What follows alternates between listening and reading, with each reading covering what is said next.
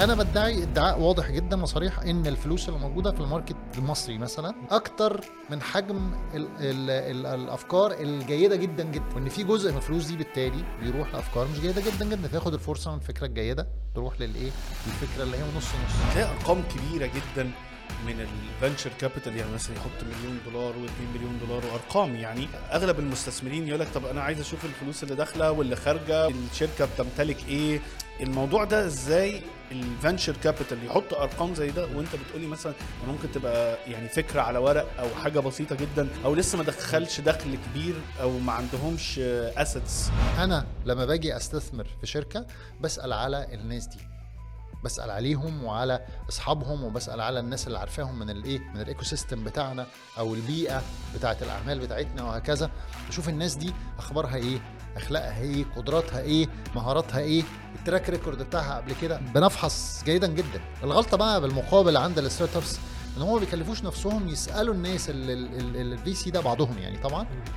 استثمر فيهم قبل كده ما بيسألوهمش حتى يقول لهم الناس دي أخبارهم إيه معاكم؟ كويسين بيساعدوا ما بيساعدوش لأن أقل حاجة يقدمها ال VC هي الفلوس.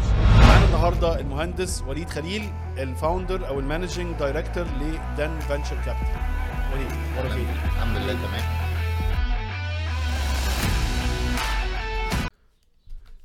كلمة سريعة من ال sponsor بتاعنا. التدريب والتطوير المستمر لفريق العمل في أي شركة أو مؤسسة من أهم أسباب نجاحها وكتير من أصحاب الشركات ورواد الأعمال بيدوروا على منصة متكاملة لتطوير موظفين الشركة. عشان كده منصة المنتور بيزنس عملت باقات تدريبية مصممة خصيصا للشركات في مصر والوطن العربي. فيها تقسيم الموظفين الشركة على حسب الإدارات ومتابعة لمستوى تطورهم وإنجازهم للدورات.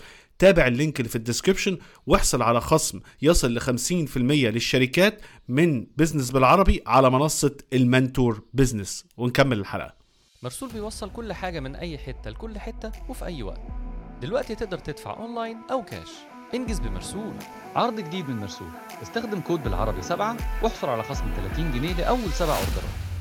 السلام عليكم واهلا بيكم بحلقه جديدة من بزنس بالعربي بودكاست معاكم أحمد رشاد management consultant و host لل podcast ومعانا حلقة جديدة وضيف جديد هنتكلم على رحلته من مهندس co-founder لشريك لشركة لرائد أعمال والآن مستثمر. هنتكلم عليه إيه النظرات أو إيه النقط المهمة اللي بيدور عليها المستثمر في رائد الأعمال؟ وازاي تكون رائد أعمال ناجح؟ وازاي تعرف تبني فريق يخلي المستثمرين مهتمين إن هم يحطوا معاك استثمار أو يمولوا المشروع بتاعك؟ وهنتكلم برضو إزاي أو طريقة تكوين المستثمر الناجح وإزاي تكون مستثمر ناجح في مجال ريادة الأعمال التكنولوجي أو في الاستثمار عامة. ومعايا النهارده وليد خليل المدير التنفيذي لشركة دان venture capital أو دان للاستثمار. وليد إزيك؟ أخبارك إيه؟ أهلا بيك في بزنس بالعربي بودكاست. شكرا جزيلا. وجودي معاك النهارده. أول مرة في بودكاست ولا؟ لا قبل كده يعني حصلت بودكاست بس يعني من فترة it's been a while يعني ما طيب. ما عملتش بودكاست حلو قوي يعني إن شاء الله كده يكون مش أول وآخر مرة. إن شاء الله. إن شاء الله مش آخر مرة معانا. إن شاء الله. طيب أنا حابب وليد تعرفنا عن نفسك. اسمي وليد خليل. أنا مهندس اتصالات و electronics آه ودرست business بعد كده في الجامعة الامريكيه عملت MBA في تخصص التمويل أو ال finance وبعدين حاليا أنا مدير تنفيذي أو managing partner في DN VC. DN VC هي fund أمريكي بيستثمر في الشركات الناشئة في مجال التكنولوجيا tech enabled طبعا ال business بالعربي عامل لي شوية ربكة فبنحاول على قد ما نقدر. بنحاول نعرب المصطلحات وإحنا ماشيين يعني. فبنستثمر استثمار عالي المخاطرة في الشركات الناشئة اللي هي حوالين التكنولوجيا بشكل أساسي التكنولوجيا العميقة أو ال deep tech حوالين ال technology enabled companies الشركات اللي هي معتمدة على التكنولوجيا في تقديم حلولها بشكل أساسي في قارة أفريقيا وفي الوطن العربي وفي الأسواق الناشئة. حلو قوي طب هو أنا بس سؤال سريع كده قبل ما نخش بقى في التفاصيل أكتر. إيه الفرق بين ال venture capital والشركات الاستثمارات العادية؟ يعني في شركات ممكن يقول لك إحنا investment company وفي private equity وفي حاجة اسمها venture capital اللي هي تعتبر شيء جديد على الوطن العربي شوية. إيه الفرق بينهم وبين شركات الاستثمارات أو المستثمر عامة؟ المستثمر سواء سواء كان individual أو كان فرد أو فرد. كان مؤسسة آه بيبقى فيه درجات مختلفة من درجات ال risk أو المخاطرة اللي يقدر بياخدها.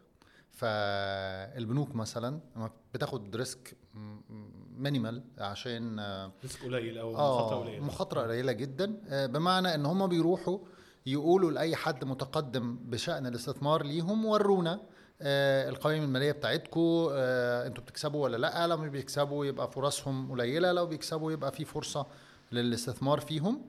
والاستثمار بيبقى ليه معايير واضحة وصريحة وزي ما قلنا معايير المخاطره قليلة جدا في المكان اللي زي كده. آه، ال- المخاطرة معيار المخاطرة بيتدرج بقى لحد ما بيروح في مكان معين. يعني مثلا في ناس بتستثمر في حاجة زي real estate ده حاجة طبعا مكان مبنى أو بتاع كده. وفي ناس بتستثمر في آه، أسواق البورصة ده risk يعتبر أعلى أو مخاطرة تعتبر أعلى. بيبقى على الملأ. آه، ده public market أو سوق عام. أقدر أروح بكرة الصبح أفتح محفظة في البورصة وأستثمر. وفي ناس بتستثمر في حاجة اسمها private equity عكس العام الخاص اللي هو آه، الملكية المحدودة أو آه، يعني private equity معناها إن هي حاجة مش مطروحة للملأ. آه، بيستثمروا برضو في شركات ليها صفة إن هي موجودة من فترة وبتكسب بشكل معين أو حالتها مثلا آه، جيدة بشكل ما ما بتخسرش. وإحنا عايزين ننقلها من نقطة A في المكسب لنقطة B نقطة أكبر في المكسب وهكذا تمهيدا إن إحنا آه، نبيعها تاني أو نعيد بيعها في السوق الخاص أو في السوق العام ويترتب على ده قيمة اقتصادية معينة. وفي ال venture capital أو الاستثمار عالي المخاطرة. ده بياخد أكبر قدر من ال risk ممكن إن إحنا بنروح نستثمر في بعض الأحيان. في شركات لسه فكرة على ورق لسه blueprints أو رسومات آه، كروكية للي ممكن يكون عليه الشركة. آه، أو شركات لسه بادية في بدايتها. والشركات دي أغلبها بيحاول يعمل حاجة تعتبر common أو مشتركة اللي هي بيحاول ينقل شكل ال business التقليدي ل business معتمد على التكنولوجيا. تمام. طب إحنا يعني معلش اليومين دول برضو ناس كتيرة مش فاهمة بتلاقي أرقام كبيرة جدا من ال venture capital يعني مثلا يحط مليون دولار و2 مليون دولار وأرقام يعني أيوه ممكن الموضوع ده اتغير شوية بعد ال- ال- الفترة اللي فاتت بعض الشركات والأخطاء اللي حصلت ولكن مم. ده طبيعي في أي سوق جديد يعني لل venture أيوة. capital ولكن أرقام كبيرة. لو أنا أغلب المستثمرين يقول لك طب أنا عايز أشوف الفلوس اللي داخلة واللي خارجة وإزاي؟ طب ال ال ال يعني ال- الحاجات الشركة بتمتلك إيه؟ طب الموضوع ده إزاي ال venture capital يحط أرقام زي ده وأنت بتقولي مثلا ده ممكن تبقى يعني فكرة على ورق أو حاجة بسيطة جدا أو لسه ما تفشل. آه أو لسه ما دخلش دخل كبير أو ما عندهمش assets في الشركة. زي ما قلنا معنى إن أنا باخد مخاطرة أو آه، آه، معامل مخاطرة أكبر معناها إن فرص ال ال النجاح والفشل يعني فرص الفشل بتبقى أكبر. فإحنا لما بنستثمر بنستثمر. ليه؟ اولا إجابة السؤال الأول اللي هو ليه الأرقام كبيرة كده؟ الأرقام كبيرة جدا كده علشان حضرتك بتحاول تبني شكل من أشكال إدارة للعمليات وما وراءها من منتج وما وراءها من خدمات آه، بشكل مختلف تماما عما درج عليه المستخدم النهائي. يعني مثلا آه، بص على شركات ال ride sharing أو اللي هو زي آه، أقول أسامي شركات عارف. هاي زي اوبر وكريم وزي آه. الناس دي كلها. لما بدأت آه، كانت بتراهن على إن ال consumer هيغير العادة بتاعته. تعال أنت ارجع بالزمن لورا في سنة 2008 وسنة 2009 هل انت متخيل يعني أنا أختي أو أختك أو والدتي أو والدتك أو بنتي أو بنتك ايا كان دول تقول لهم إيه انت هتنزلي تركبي مع واحد غريب هيوصلك المكان الفلاني كده وترجعي بالليل تنزلي قدام البيت وكده صحيح ال- العادة دي ما كانتش موجودة صحيح، يعني صحيح. لأن إحنا كان عندنا طبعا في مجتمعات مختلفة في tolerance في نسب سماح ده ممكن أيوة. وده مش ممكن أيوة. عندنا ما كانش ينفع أيوة. بالاضافه لذلك لما برضو حصل ان هم بقى الوضع مش مقنن لسه في مصر وكده كان لما تيجي تركب كريم أو اوبر يقول لك إيه ال- البنت يقول لها لازم تركبي قدام عشان أنا إيه هيبقى في عندي مثلا معرض لأن مثلا في الشرطه أو حاجة يبقوا الوضع غير مقنن فاحنا ممكن ابقى اخد مخالفة أو كده. فانت لما بتستثمر في هذه الشركات بتبقى الرهان بتاعك على نجاح نجاحك في تغيير هذه العادة كسر هذه العادة. ليه الناس هتغير عادتها؟ تروح لعادة أسهل. أنا بدل ما هنزل وهركب مع عربية آه، حد بيدخن ومش نظيفة والكلام ده لا أنا قاعد مستني في تكييف وطلبت العربية ولما تيجي وتقف تحت ويقول لي إنه تحت أبقى أنزل يوصلني المكان اللي أنا عايزه بالظبط من غير ما احتاج أوصفه له وفي الآخر ممكن ما أدفعش خالص وأنزل وأبقى credit card فده رهان. الرهان ده محتاج صرف على ال technology محتاج صرف على إدارة العمليات أو ال operations محتاج صرف على التسويق. محتاج إن إحنا نعين team كبير من الناس الشاطره الكبيرة اللي هي ال qualified ومحتاج وقت عشان نثبت إن ال concept ده موجود أو هذا المبدأ ينفع إنه يشتغل. تمام. فده اللي بيستوعب هذا القدر من ال ال الفلوس الكتير. ال game أو اللعبة داخل ال venture capital مختلفه آه، من حيث إن إحنا لما بتيجي أنت تشيل risk أو أنت تعمل de-risking فنيا في الاستثمار ال de-risking بتاع الشركة بيقول إيه؟ بيقول إن الشركة دي إيه الأصول اللي عندها؟ آه، هي آه، عندها مثلا آه، آه، علامات تجارية مسجلة عندها وكالات توزيعات الكلام ده كله. الكلام ده مش موجود في الناحية التانية. في مقابل ليه حاجة اسمها intangible assets أو assets غير ملموسة أصول غير ملموسة أو أصول ما هياش عربية ومبنى وكده. فكرة. أو آه كود معين. أو آه آه آه قدرة مثلا على إن هو يخترق السوق بسرعة. دي الأصول المعتبرة اللي الناس آه بتحط عليها آه الاستثمار بتاعها. يعني مثلا في فرق أنت ممكن شركتين هم هم بيعملوا دلوقتي نفس قدر آه الإيرادات لكن شركة بدأت مثلا بأول شهر بتعمل مثلا 10000 جنيه مثلا مبيعات 100000 مليون. ماشية بمعدل سريع جدا. غير الشركة بتعمل مثلا 800 ملي... 800000 900000 مليون. النظر والاعتبار في في العوامل الفرق ما بين الشركة دي والشركة دي طبعا اللي هي بتعمل معدل تسارع في أداء العائدات أو ال ال أو الإيرادات أسرع بيكون برضو النظر ليها مختلف تماما عن الشركة اللي هي متباطئة أو الشركة اللي هي معدل النمو بتاعها مختلف. زمان كانت الشركة اللي تعمل آه، سنه على سنه آه، نمو 20% و10% وكده كانت تبقى شركة جامدة جدا. وشاطره جدا وكويسة. دلوقتي الأرقام بتوصل 5 إكس و10 إكس و20 إكس و30 إكس ما بين سنه يعني 30 مرة ال business بتاع السنة اللي فاتت عملناه السنة دي والسنة الجاية عملنا آه، قده أربع وخمس مرات وهكذا. طبعا مش بيفضل كده على طول ولكن قصدي إن الآليات كلها بتاعت السوق الآليات بتاعت النمو آليات مختلفة تماما. يعني انت تقريبا في ال venture capital بيلعب على حاجة معينة إن هو عارف إن هم ممكن شركات كتيرة تفشل و... وإن هو متوقع الموضوع ده وبيحط فلوس كتيرة. ولكن من ضمن مثلا 10 20 30 شركة ممكن يطلع له واحدة زي Uber مثلا أو حاجة زي كده. اللي هي بتكبر ب 20 x مثلا في سنة عن بالظبط. سنة أو حاجة كده فيعوض كل ال- الخسارة اللي حصلت في. في الحاجات التانية بالظبط صحيح؟ ال de-risking أو بقى شيل آه، المخاطر ده آه. بيتم بأكتر من طريقة حلو. كذا سوق يعني ممكن يبقى مثلا مش شغالين مثلا في مصر بس شغالين في مصر المنطقة العربية وكده ففي كذا دولة فلو منطقة تضررت جغرافيا بسبب إن في حرب في حاجة في حتة تانية مش شغال ممكن آه ال industry نفسها حد بيشتغل في الطب في ال health technology حد بيشتغل في ال transportation نقل. حد بيشتغل في ال basic needs الحاجات الأساسية ال- البقالة ونقلها ال e-commerce بتاع البقالة أو التجارة الإلكترونية بتاعت حاجات كتيرة قوي. حد ممكن يكون بيشتغل في ال fintech أو التكنولوجيا المالية وهكذا.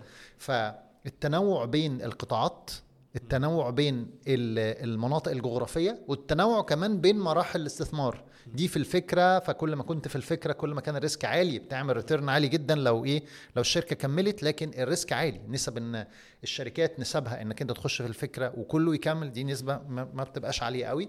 آه، لكن لو كملت والشركة كبرت كويس وكده بتعمل آه، بتعمل نتائج كويسة جدا يعني وهكذا. فأنت طيب. بتعمل ال de-risking بالطريقة دي. طيب إحنا بقى نرجع لورا شوية. يلا نقول طب أنت بقى ابتديت عرفنا أكتر ابتديت ال career بتاعك إزاي وإيه اللي دخلك المجال ده؟ يعني انت أصلا ت- خريج هندسة. طب إيه اللي حصل بقى في الطريق عشان أوصل في حتة إن أنا أكون مستثمر وشغال في حتة ال venture capital يعني؟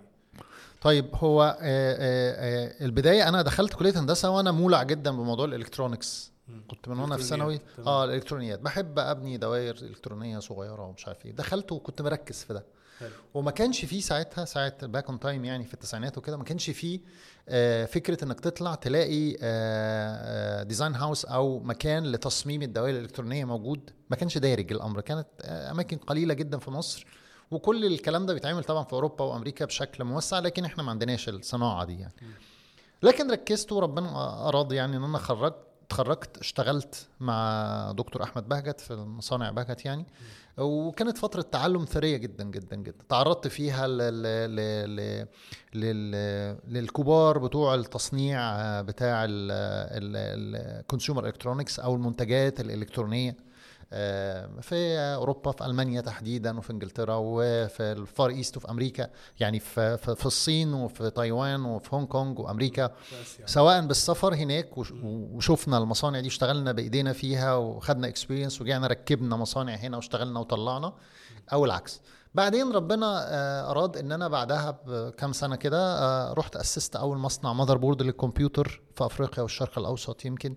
يعني أنت آه، خرجت من الشركة وعملت. مصنع لنفسك.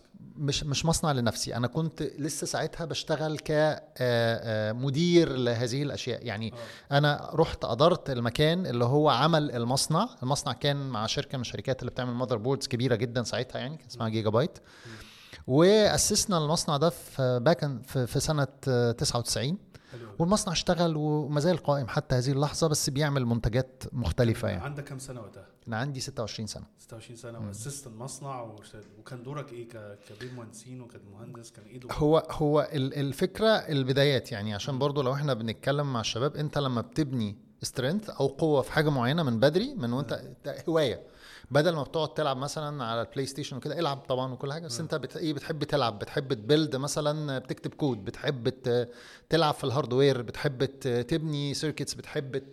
ترسم بتحب تعمل لما تخرجت ولما رحت شركة بهجت صدروني في حتة نقل المعرفة know-how transfer وكده فاي أو اكتسبت معرفة كتيرة من مدارس كتيرة زي ما قلنا فده أهلني في سن بدري إن أنا أعرف أدير حاجة بهذا الحجم وبهذا الثقل وإن الناس تثق في إن ممكن يبقى في إيه قدرة معينة وكده. والحمد لله عملنا ده بالفعل وكده. وبعدين رحنا بقى للمستوى الأعلى اشتغلت بعد كده آه، في شركة. عشان كده بقول يعني إن لما حد من الشباب بيركز قوي في إن هو ي build skill معينه يعني يفهم ال passion بتاعه معينة. مهارته فين بيحب يقضي وقته في إيه وكده أمتع حاجة في الدنيا إنك أنت تشتغل في حاجة أنت بتعتبرها game you're enjoying it as you are enjoying إنك أنت بتلعب game يعني بتستمتع بيها كأنك بتستمتع بإنك بتلعب game من اللي أنت بتحبه مثلا. فمن بدري الناس اللي بتستوعب إيه هي الحاجة أنا الحيوية أو المهارة بتاعتي فين وبتروح عليها بيبقى كده.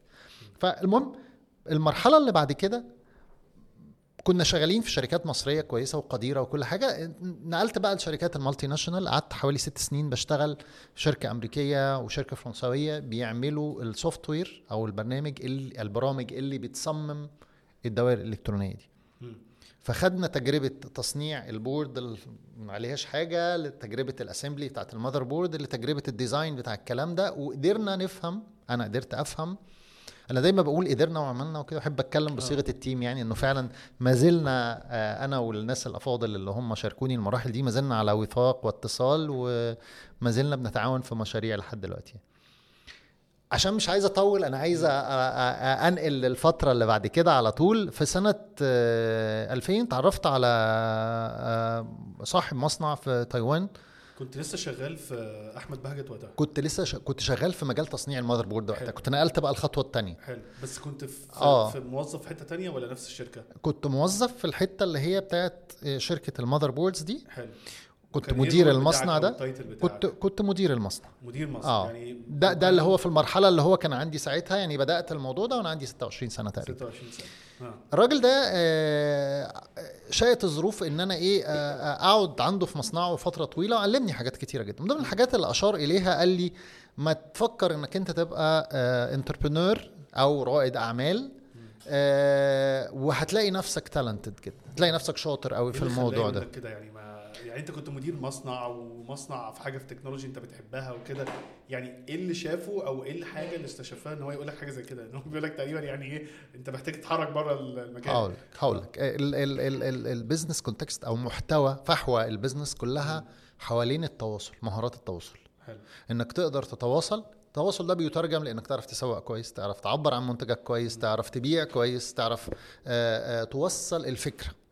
و و و وال communication ده انت انت بتبيع حاجات كتير قوي بتبيع شخصيتك بتبيع معرفتك بتبيع كل ده فهو حس إن ده موجود بشكل ما أو بآخر وساعتها أنا يعني كانت ودني مقفولة جدا على إني أسمع أي حاجة غير إن أنا عندي شغف فني معين عايز أحققه كنت راجل technical قوي لا ما تحاولش إن تقول أغلب لي الناس ال technical ما عندوش عنده مشكلة في مهارة التواصل يعني هو شاطر ما هو ده اللي هو. شافه هو ده آه. اللي هو شافه آه. قال لي ال strength ال technical دي هتترجم لحاجة كويسة جدا في ال business بعدين بس انت إيه تسمع الكلام.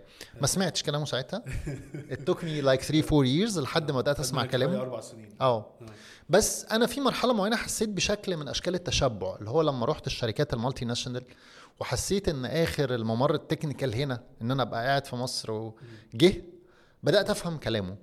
وبدأت أقول يا إما أنا أعمل حاجة entrepreneurial أو حول رياده الأعمال أو إن أنا إيه أروح في سكة تانية إيه وأسافر بره وبرسول إيه الشغف الفني ده لو هو فعلا إيه موجود يعني. وساعتها بعد تفكير كتير وكده قررت إن أنا آه، أروح للحل الأول اللي هو إيه طب ما إحنا عملنا حاجات كتيرة فنية طب ما نجرب ال- الجزء الآخر من القمر the other side of the moon أو زي ما زي ما بيقولوا ونشوف فيه إيه. فبعد تفكير شهور كده متعددة شديت خط وقفت كان الكلام ده في سنة 2005 وكان أنا عندي عادة إن أنا آه، كل ما يبقى معايا قرشين مثلا ما فيش بقى حاجة اسمها angel investment ساعتها أو استثمار ملائكي ولا كده وهدي قرشين لحد من أصحابي اللي عندهم شركات وأقول لهم استثمروا دول معاكم يعني. فحد من الشركات دي كان كبر إلى حد ما. آه، شركة موزع يعني لمنتجات الكمبيوتر وكده يعني. هو كان كذا مرة عرض عليا فكرة إن أنا انضم وكده وإن أنا عندي آه، آه، يعني exposure أو عندي آه، رؤية معينة نتيجة التعرض للثقافات التانية في ال business ومش في ال business في, ال- في ال technicality إن سافرت أماكن كتيرة وشفت ناس كتيرة وشفت معارض وشفت مؤتمرات. فبدأت الفكرة تروق فعملت نقلتين مع بعض. نقلت الشركة دي وأنا ناقل الشركة دي كمان بدأت explore أو أستكشف آه، هي هو إيه ال business ده؟ يعني افترضت جهلي المط- المطبق التام آه، في مسألة ال business لأن دايما ابدا المهندسين دماغهم design بتاعها analytical قوي صحيح ان هو لا ال facts وهنعمل إيه إيه الخطوات صحيح أنا هعمل business فين خطوات العمل مشكلة ال business إن هو بيكون ضبابي أصلا هو بيكون آه. intuitional جدا يعني آه. بيعتمد على الحدس بشكل كبير ده- ده تاخد حقيقي. قرارات صعبة في وقت ضيق نعم. آه بسرعة ما تقدرش تستنى لما يبقى عندك كل الايه كل ال factors اللي في الدنيا عشان تاخد القرار الصح القرار صحيح. الصح لازم تبقى حاسس بيه وفي نفس الوقت تبقى عندك سنة قدرات تحليلية عالية فتحلل بس بسرعة صحيح فالخطوتين كانوا إن أنا انضميت للشركة دي والخطوة الثانية كانت إن أنا بدأت أدرس masters في الجامعة الأمريكية يعني ومشيوا الاثنين مع بعض. فبقى كل التعلم اللي أنا باخده في في ال course بتاع ال MBA ب reflect على الشركة دي بشكل قوي. الشركة بس الشركة دي كانت صغيرة صح؟ كان صغير كانت يعني بداية. ما كانتش صغيرة الحقيقة كانت آه، حجمها ساعتها يعني يعني back on time أنا فاكر كانت بتبيع مثلا بحاجة زي مثلا حوالي 50 60 مليون مم. آه بس- مش صغيرة في آه، مصر منطقة- آه، آه. في مصر صح؟ في مصر آه طيب أنت دخلت فيها كموظف ولا ك... دخلت ك ك partner. كشريك آه يعني شريك. كشريك حاطط فلوس من ناحية وموظف بيشتغل executive director من الناحيه. الثانية آه وكان فيها ال structure هو هو كده آه عملنا shuffling بقى بحاجات يعني بدأت بقى في تعلم ال business ده ن shuffle هي إيه المنتجات اللي بنشتغل فيها هو إيه ال markets اللي إحنا بنركز عليها؟ نوع ال customers اللي بنتكلم عليه. فكانت قومة ال retail وكده. أنا مش عايز أخوض في تجربة في, في التجربة دي يعني بتفاصيلها إن في حاجات تانية عايز أ- أ- أ jump ليها. لكن هي كانت نقلة سموث أو ناعمة جدا ما بين الفنيات وكده. لذلك اللي يجي يبقى شغال فترة طويلة جدا technical وعايز ينقل ل business أحسن حاجة إن هو يقعد في مكان ال co-pilot مساعد الطيار صحيح. يبقى نمرة اثنين ينضم آه ينضم. ما ياخدش المسؤولية على على كتفه. هو ينضم لمؤسسة. مؤسسة ممكن تكون آه بتشتغل بشكل متوسط. حجمها مش كبير مش مشكلة.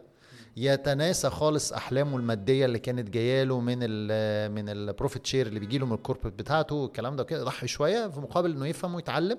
لأنه لو اشتغل آه فضل ينقل من تكنيكال لبزنس جوه الكوربريت البيزنس جوه الكوربريت ماشي في مسارات محددة مسبقا مسؤوليات محدودة جدا أو يعني محددة جدا. مساحات اتخاذ القرار لو هو عايز يبقى entrepreneur ده مش هيساعده. يساعده إنه يشتغل في startup بتكبر بسرعة أو في شركة صغيرة brick and mortar أو business يعني كالعادة وهكذا. يعني ما هو في احد واحد من الضيوف لسه كنا عاملين معاه interview رائد الأعمال أحمد رضا كان بيقول إن مشكلته في إن هو بيشوفها في الناس اللي كتير قوي ال corporate بيبقى صعب قوي يبقى رائد أعمال لأنه مع الوقت ال corporate أو الشركات الكبيرة بت بت system ك بتقولب جدا آه ما صحيح. بت system ك أو بتحطك ده كلام مظبوط. معين بتحط فبيبقى آه. آه. صعب قوي إن أنت تنقل entrepreneur بالذات لو أنت قعدت technical أو فني مدة طويلة يعني الناس زي ما هو بيقول لك كلمته حتى الناس الحركة شوية بتوع ال sales آه ال marketing بيبقى أسهل عليهم يتحرك لأن هو متعود على الضبابية شوية لكن ال technical مع الوقت أنت بتبقى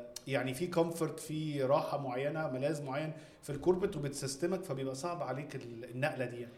بص هي هي ال entrepreneurship رياده الأعمال عاملة زي آه، آه، حاجة بتكون في ال DNA بتاع الإنسان. أنت بس بتستخرجها في الوقت المناسب. لأن الشخص اللي بيشتغل في corporate ومتعود على إنه بيجي له salary basic salary آخر كل شهر بيبقى ثابت. المرتب بتاعه ثابت. متعود إنه ما بيمضيش شيك على نفسه. والشيك ده لازم يبقى متغطي في البنك في الوقت الفلاني وإلا كذا وكده. ده mode في الحياة وده mode في الحياة. أنا مش بقول أنه صح ولا غلط ان هو ينقل من حياة ال corporate لحياة ال entrepreneur أو حياة رائد الأعمال. أنا بقول له استنى شوية فكر شوية واعرف واسمع الأول من الناس الحياة دي شكلها عامل إزاي. والعكس بالعكس الناس اللي هي يعني خطورة إنك تنقل من إنك أنت راجل رائد أعمال لإنك ترجع حياة ال corporate مفيش خطورة قوي لأن حجم ال risks اللي أنت بتواجهها يوميا بيقل. إنما العكس مختلف تماما. ف ومش بالضرورة إن ألطف حياة حياة إنك تبقى رائد أعمال ويبقى عندك ال business الخاص. الناس بتشوف الناس وهي بت shake hands بتسلم وبتاخد checks كبيرة وبتكبر الدنيا وبتطلع في مؤتمرات تتكلم على قصص نجاحهم. مش بالضرورة إن هي دي كل القصة. القصة فيها تفاصيل تانية كتيرة أصعب بكتير يعني. طيب أنت دلوقتي انتقلت من إن أنت كنت technical موظف فني أكتر وبعدين مدير مصنع وبعدين دخلت في شركة تانية ك آه، ممكن نقول partner أو شريك أو مستثمر بحاجة صغيرة فابتديت تاخد يعني تتعلم القرارات المادية شوية فيها. آه، قعدت في المرحلة دي قد إيه؟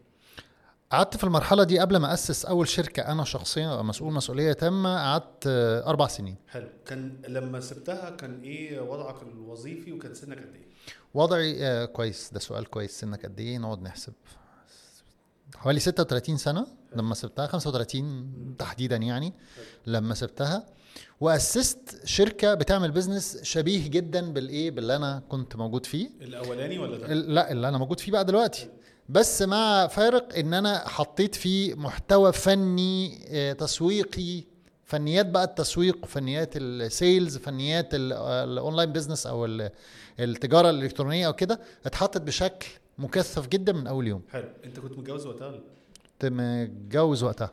أنا actually آه ده قرار ده حاجة مهمة جدا. أنا خدت قرار الجواز وأنا بنقل من technical لأن حسيت إن دي آخر مرحلة ممكن الواحد يفكر إيه؟ يعني يعمل فيها خطوة الجواز دي. يعني يعني طبعا كان بفرض إن الظروف كانت مواتية الشخص المناسب موجود والكلام ده كله. فدي كانت آخر مرحلة.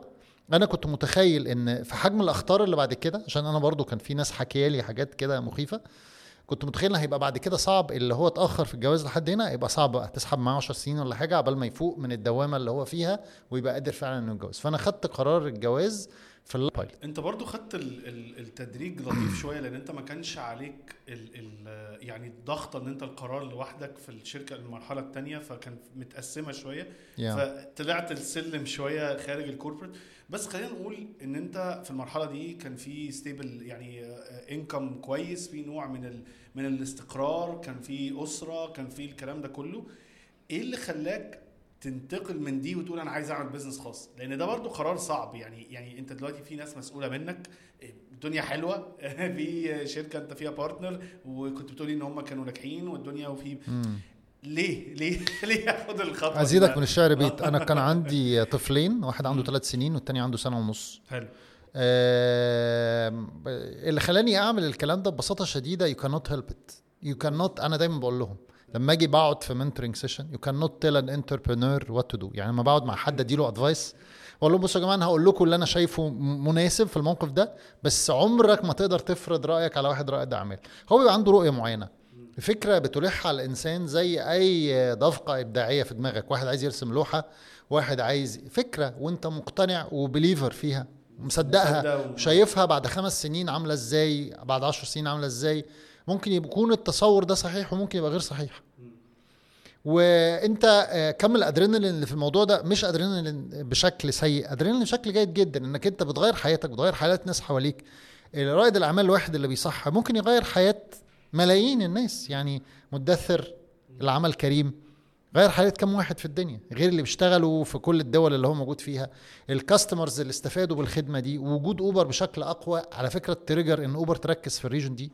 وجود كريم. وحس ان في منافس قوي وبعدين المنافس القوي ده وهم نازلين يعملوا IPO جابوه وهكذا فانت بتبقى حاجة أنت ما تقدرش توقفها لو أنت فعلا عندك ال DNA أو الصفة الوراثية البصمة الوراثية بتاعت رائد الأعمال ما تقدرش توقف الحافز المادي بيبقى جزء منها ولا مش مش يعني مش الجزء الأساسي أو آه. تسي مش آه. الجزء الأساسي إن في مغريات دي المشكلة آه. في مغريات كتيرة جدا إنك أنت تروح تشتغل تفضل في كرسي ال co-pilot ده ممكن تعمل فلوس أكتر بكتير من إنك أنت أو تروح مثلا في organization كبيرة وتعرض خبراتك كبيرة، آه.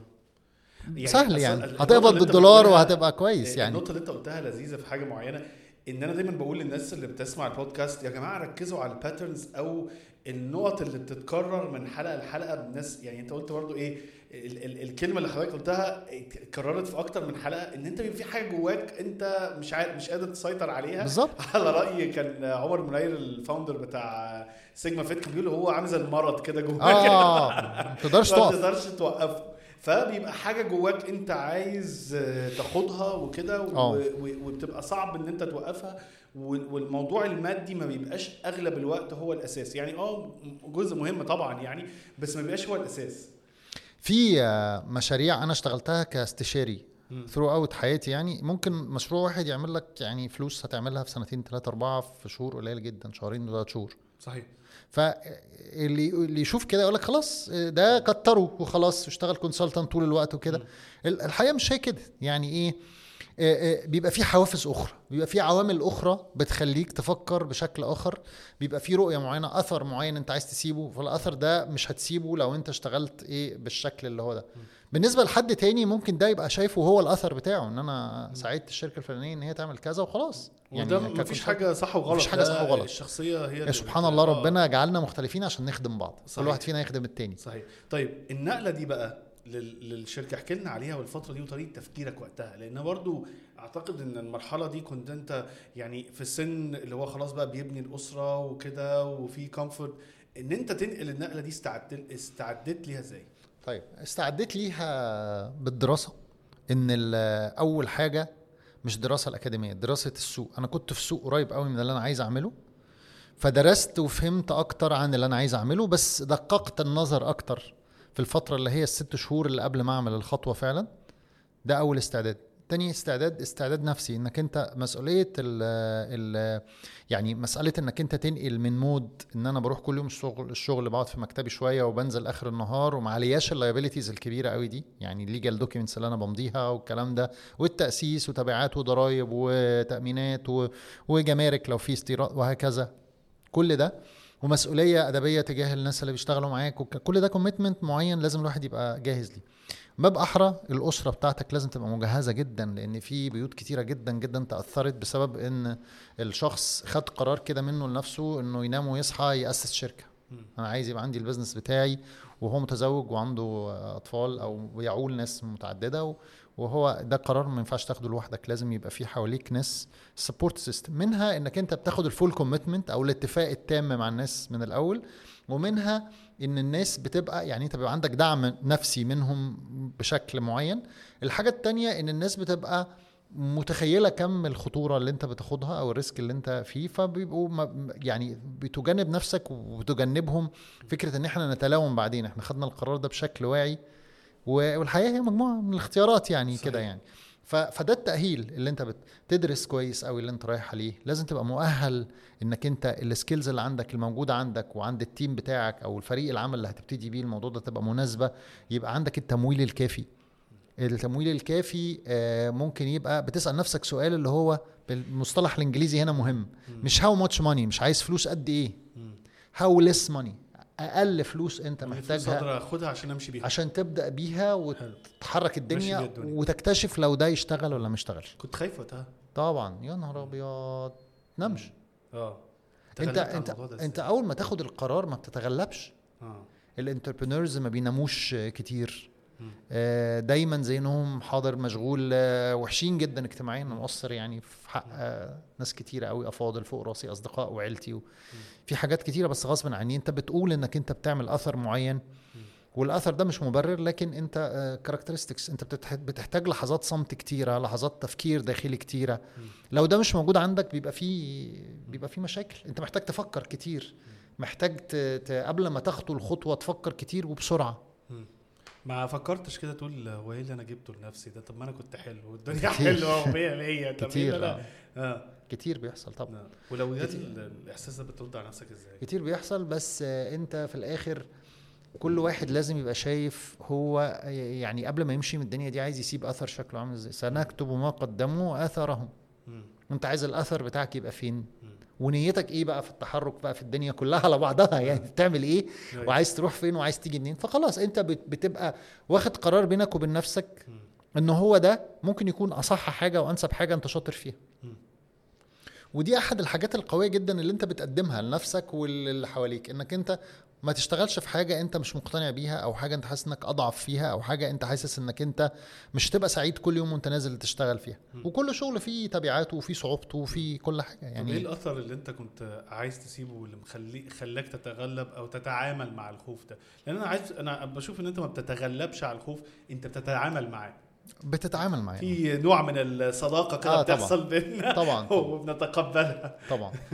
آه الأثر هو الأثر اللي أنت بتشوفه. بعدين هو الأثر بيتطور على فكرة. يعني صحيح. رؤيتك للأثر بس في المرحلة دي. في المرحلة اللي أنا فيها حاليا النهارده؟ لا المرحلة ساعتها؟ بتاعت الانتقال ساعتها. ساعتها بحاول أفهم طريقة التفكير وقتها لأن ناس كتير في مرحله البداية دي بي- بيتفرجوا علينا أو بيسمعوا بيبقى عندك حلم إنك أنت تعمل شركة آه، تتوسع بشكل معين وجايز تبقى بره القطر. اللي انت فيه. وجايز تبقى انت بت بتقدر تصنع وجايز تقدر ت design product وجايز تقدر انك انت تشغل عدد كبير قوي من الناس. تفتح بيوت كتيرة قوي. جايز انك انت يبقى عندك طموحات مادية ان الأسرة تبقى يعني بشكل ما أو بآخر اوف طب- بشكل معين. كنت حاطط plan B أو خطة بديلة لو الموضوع ده فشل؟ هو أنت بتبقى عندك الخطة البديلة دائما اللي بت resort ليها أو أي حد بي resort ليها هي آه، قدراتك الشخصية معرفتك الشخصية. يعني طبعا يعني ربنا سبحانه وتعالى الأول وهي في الآخر يعني في الأول وفي الآخر هي أرزاق. لكن أنت قيمة أي إنسان عمرها ما كانت في المكان اللي هو فيه. أو في الشركة اللي أسسها. قيمته في قدراته هو وقدراته وأخلاقه مع الناس ومدى قربه من الفريق العمل محدش بيشتغل لوحده صحيح. فكل ما كان الإنسان عنده مهارات متعددة متنوعة وعنده فريق عمل آه، بيقدر يساعده إن هو يبني حاجة اللي بنى حاجة والحاجة دي نجحت أو ما نجحتش لا قدر الله يقدر يبني حاجة تانية ويقدر يبني حاجة ثالثه ويقدر يبني حاجة رابعة حلو. البلان بي ما كانتش عشان لو هو ده سؤالك ما كانتش رجوع إن أنا أشتغل موظف تاني أمال كان إيه؟ كان إنك أنت تعمل حاجة تانية وتنجح مم. يعني حتى لو الموضوع ده ما كانش كمل كنت عايز برضو تعمل حاجة تانية. ساعتها كان ده فكري آه. وده فكري النهارده. الله أعلم لو كان في سبع ثمان حاجات فشلوا كان إيه اللي هيحصل. طب وإيه اللي حصل بقى في. ال business ده؟ اللي حصل في ال business ده بدأت الشركة كان اسمها أوتينا. بدأت آه، في خلال شهور قليلة بقى معانا وكالات متعددة. آه، بقى معانا وكالة سامسونج في ال digital camera back in time ده سنة كنت بتعملوا 2008 دوائر technology ولا؟ كنا لسه لسه آه. ما كناش وصلنا. أنا هقول لك أنا إيه اللي. حصل. آه، خدنا وكالة سامسونج بالتدريج خدنا وكالة مايكروسوفت في ال retail products وخدنا وكالات آه، لل mobile phones سامسونج وفيليبس وباناسونيك وبدأنا نشتغل على ال retailers اللي موجودين وال e-commerce platforms زي امازون وزي آه، جوميا كانت سوق لسه ساعتها ما كانش حصل ال acquisition ده إزاي في startup يعني شركة. لسه بادية جديد ب- ب- ب- ب- بفلوس بسيطة جدا لأن إحنا اشتغلنا على key accounts retailers يعني مثلا مثلا مش عايز أدي أمثلة بحاجات تبقى outdated فالناس تبقى آه. فكرها مضايق إحنا اشتغلنا على key account من ال retailers فضلنا ماسكين في ال account ده ست شهور لحد ما بدأ. كان بيبيع في أول شهر ب 20000 جنيه بقى يبيع بعد ست شهور ب 600000 جنيه. آه. ففرقت لما تركيز. عملتوا success story أو قصص ناجحة بالظبط. نجاحات بالظبط بالظبط. ابتديت ف- فبدأنا بقى يعني توكيل في التاني في التالت في الرابع لحد ما في سنة 2010 قررت إن أنا أسس إيه؟ الشركة الأخرى كان اسمها أولكيا في هونج كونج. ده بعد قد إيه؟ أربع سنين لا مش أربع سنين سنتين وكسر يعني. آه ده مش كتير يعني. آه لا لا مش كتير. إحنا آه. إحنا إحنا التحرك كان very very dynamic يعني. حصل آه. نجاحات سريعة. مم. اولكيا كان تركيزها إن هي تطلع consumer electronics products ب design جميل وكده اشتغلنا بقى طلعنا حاجات عشان برضو ما نخص ما- يعني ما يعني كل ده إحنا لسه ما جيناش كل ده كانت شركة الأول كانت شركة توزيع إحنا توزيع. بناخد ال products مثلا من whatever مصنع آه. من سامسونج من مايكروسوفت من حلو. ديل من آه فوجيتسو ايا كان وبن resell it إذا لل consumers عن طريق الاونلاين بتاعنا أو لبعض الشركات ال corporate أو لل retailers اللي عايزين شكل معين من أشكال المهارة التسويقية عشان retailers يعني زي مثلا زي زي راديو. شاك زي آه. آه. كده يعني آه بعدين الشركة بقى اللي بعد كده اللي هي سنة 2010 بدأنا أنت ناخد سبت. الشركة الأولانية ولا إيه موجودة ما هي دي ذراع توزيع أنا جاي لك في آه. الكلام أوتينا بقت ذراع توزيع وبقت اولكيا هي الإيه المصنع؟ حلو مصنع لإيه بدأنا بأبسط حاجة مم. بدأنا بال car charger كل الناس ال car charger بتاعها بيعطل وال socket بيلق العربية. آه و... و... وتبص تلاقي إن هي الموبايل بيسخن وما بيشحنش بسرعة كلام حلينا بقى المشاكل اللي هي انت بتمسك مسألة صغيرة تحلها تخاطب بيها ال mass. مم. بس هي pain عند كل الناس. صحيح. من ده كان بداية ظهور ال power banks عملنا power banks فيها حماية مثلا فيها مش عارف إيه وبعدين من ال power banks رحنا لل security cameras وبعدين رحنا كنت بتصنع في هونج كونج. كنت بصنع في الصين. في الصين. وال design بيتم ما بين فريق عمل موجود هنا في مصر. تمام. ومنه جزء في ناس بتبقى في أمريكا يعني. وجزء التاني ناس في تايوان وناس في هونج كونج وكده. ال inspiration ورا ده كانت رحلة لحاجه اسمها سامسونج سامسونج Digital City اللي هي في سول في كوريا. ودخلت ال R&D واتفرجت هم كانوا جايبيننا على أساس إن إحنا تجار. ما يعرفوش إن حد عنده خلفيات design وبتاع و... و manufacturing وكده وموزعين. إن أنا في الآخر أنا موزع أنا تاجر. يعني. فدخلت شفت حاجات الآخرين طبعا هيشوفوها عادية جدا بس أنا شفتها بشكل مختلف تماما. حلو. ففهمت هي مسألة تصميم وتصنيع المنتجات الإلكترونية بقت محتاجة system integrator شاطر مش designer بيعمل كل مسمار في منتجه. ففهمنا ال concept مش عارف ده واضح ولا لأ بس واضح. يعني بدل ما تقعد انت ت design الايه الشاشة وديزاين الكفر الانكلوجر وديزاين كذا لأ الناس دي بتشتري حتى ابل حتى سامسونج حتى الناس دي بتشتري ال IP بتاعت ال- الكاميرا الفلانية أو ال sensor الفلاني أو كذا وتجمع هي ال system ده وت test و كويس وهكذا. فده اللي كان حاصل ساعتها. طلعنا منتجات كتيرة عملنا raising بعد كده لفلوس كتيرة. اللي أنتوا عملتوا آه، يعني جبتوا مستثمرين معاكم بالظبط. آه. واشتغلنا على مصر والسعودية والإمارات. كان ساعتها وصل في سنة 2013 إن ال- ال- ال mix في مثلا حوالي أكتر من 100 SKU من 100 صنف مختلف. منهم مثلا آه، 20 صنف تابلت وموبايل. واتكرمنا من مايكروسوفت عشان حطينا تحت اسمكم ولا تحت اسم تحت اسم أولكيا.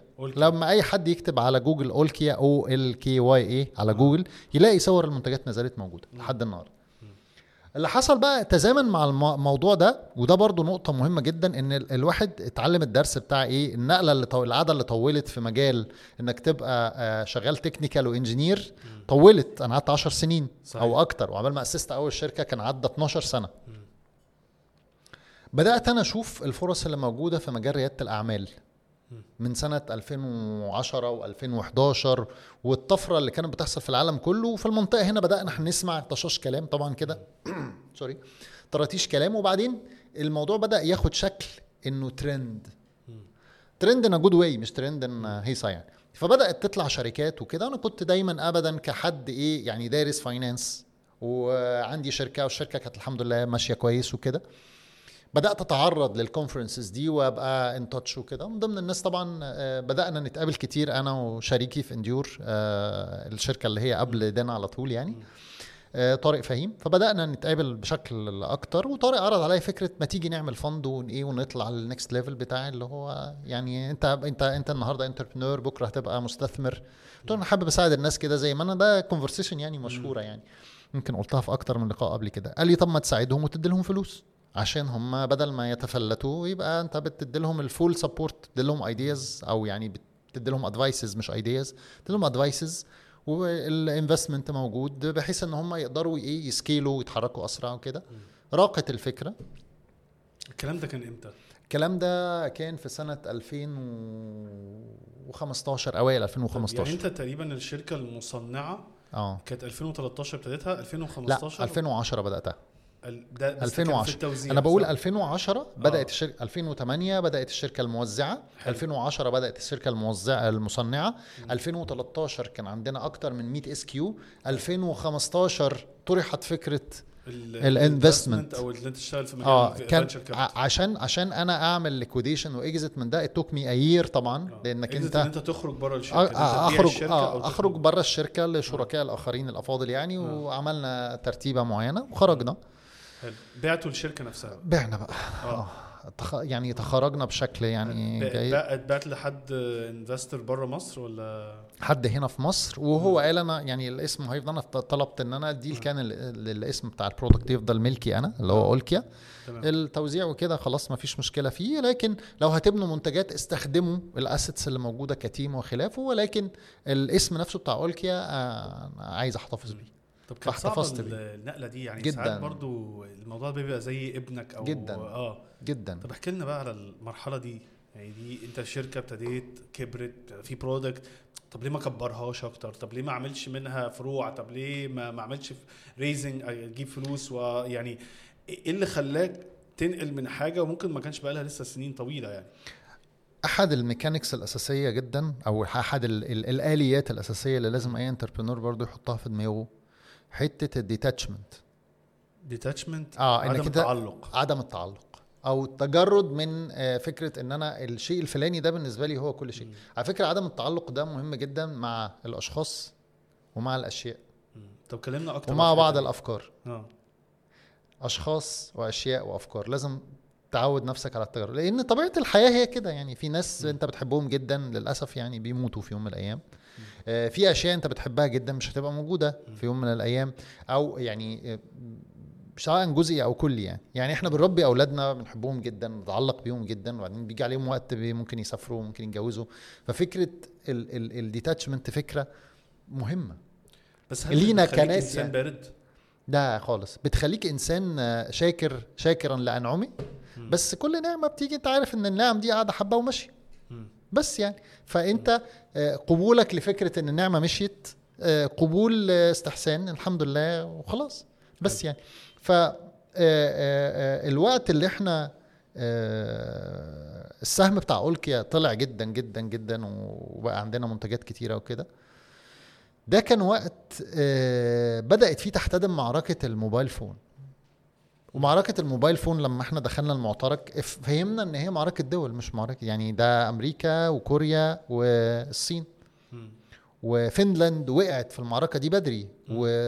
والسويد وقعت بدري اريكسون وقعت بدري ونوكيا وقعت بدري وكده. والمعركة بقى طاحنة. يعني بلاك بيري للأسف وقع في وقتها. مثلا مش ده كده؟ مش. كده؟ مش كده؟ مش آه، كان آه، في وقت معين آه، آه، كلنا ماشيين ببلاك بيري.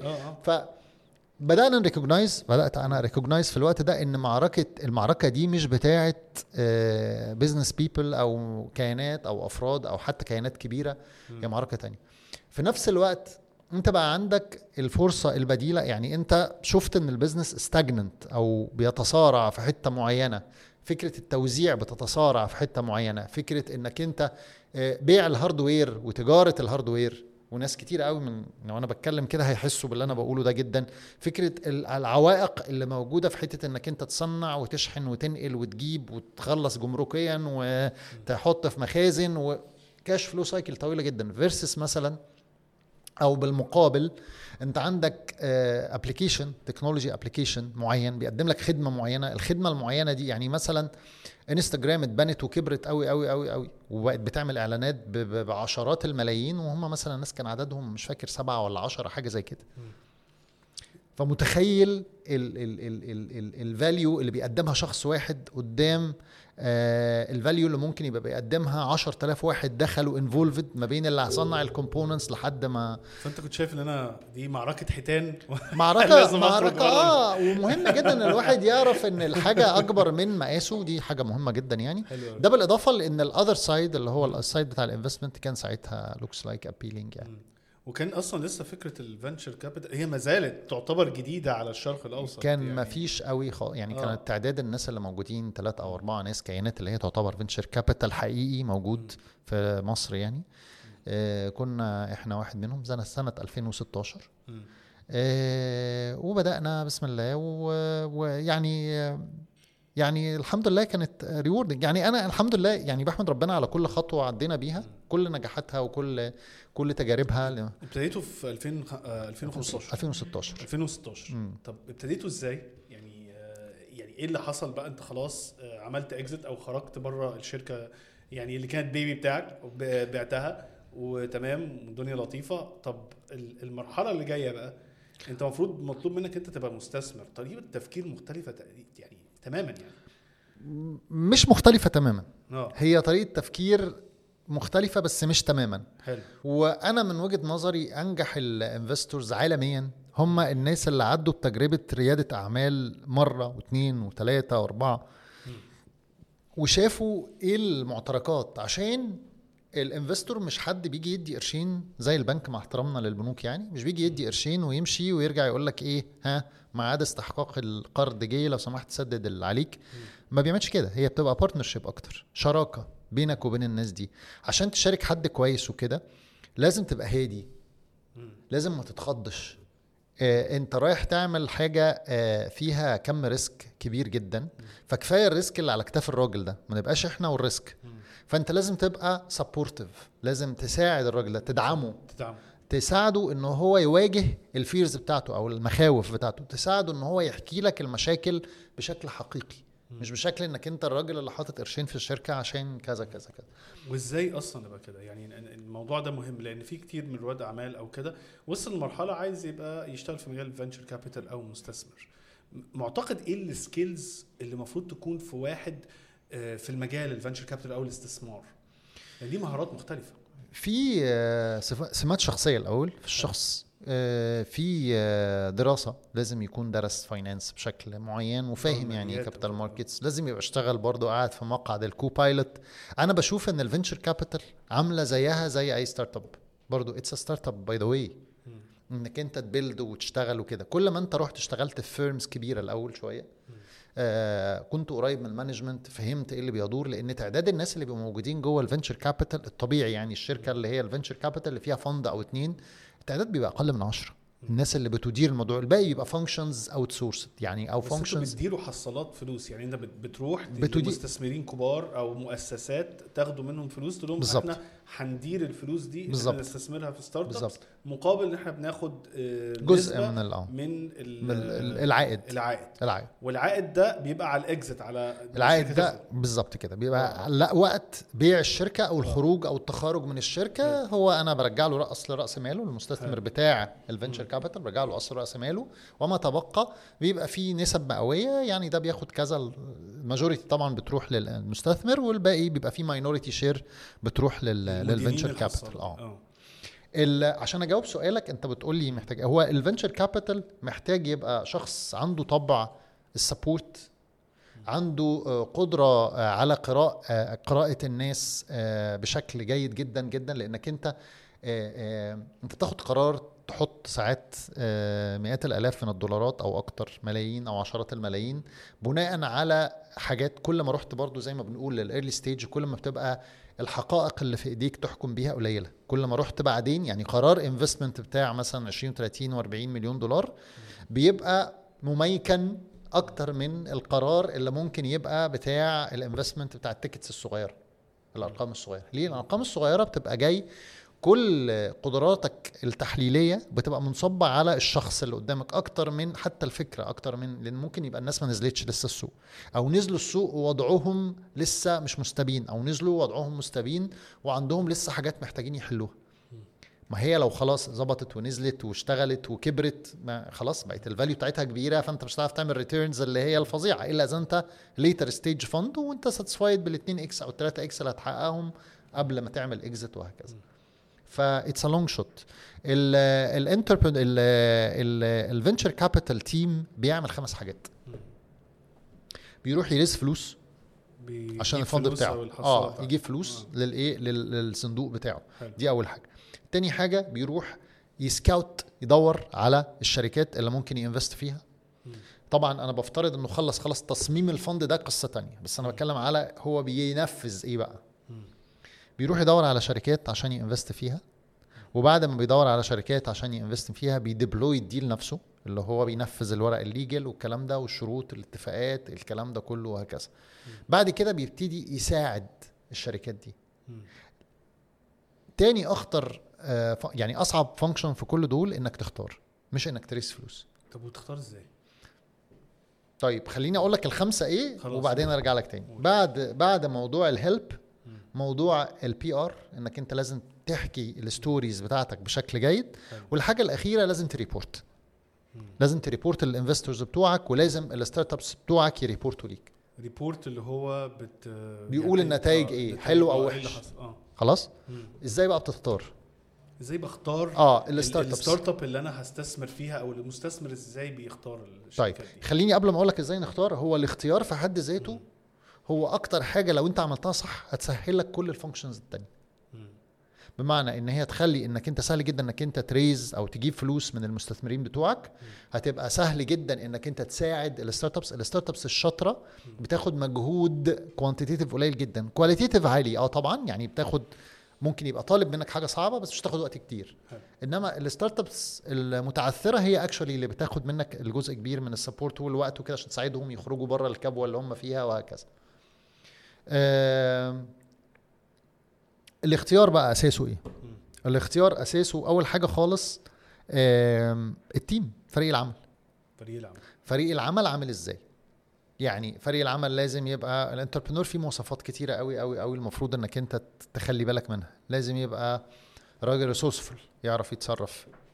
يعرف يلاقي resources ده ي supply اختيارات الشخصيات. اختيارات الشخصيات. رائد الأعمال. آه رائد الأعمال أو فريق العمل. حلو.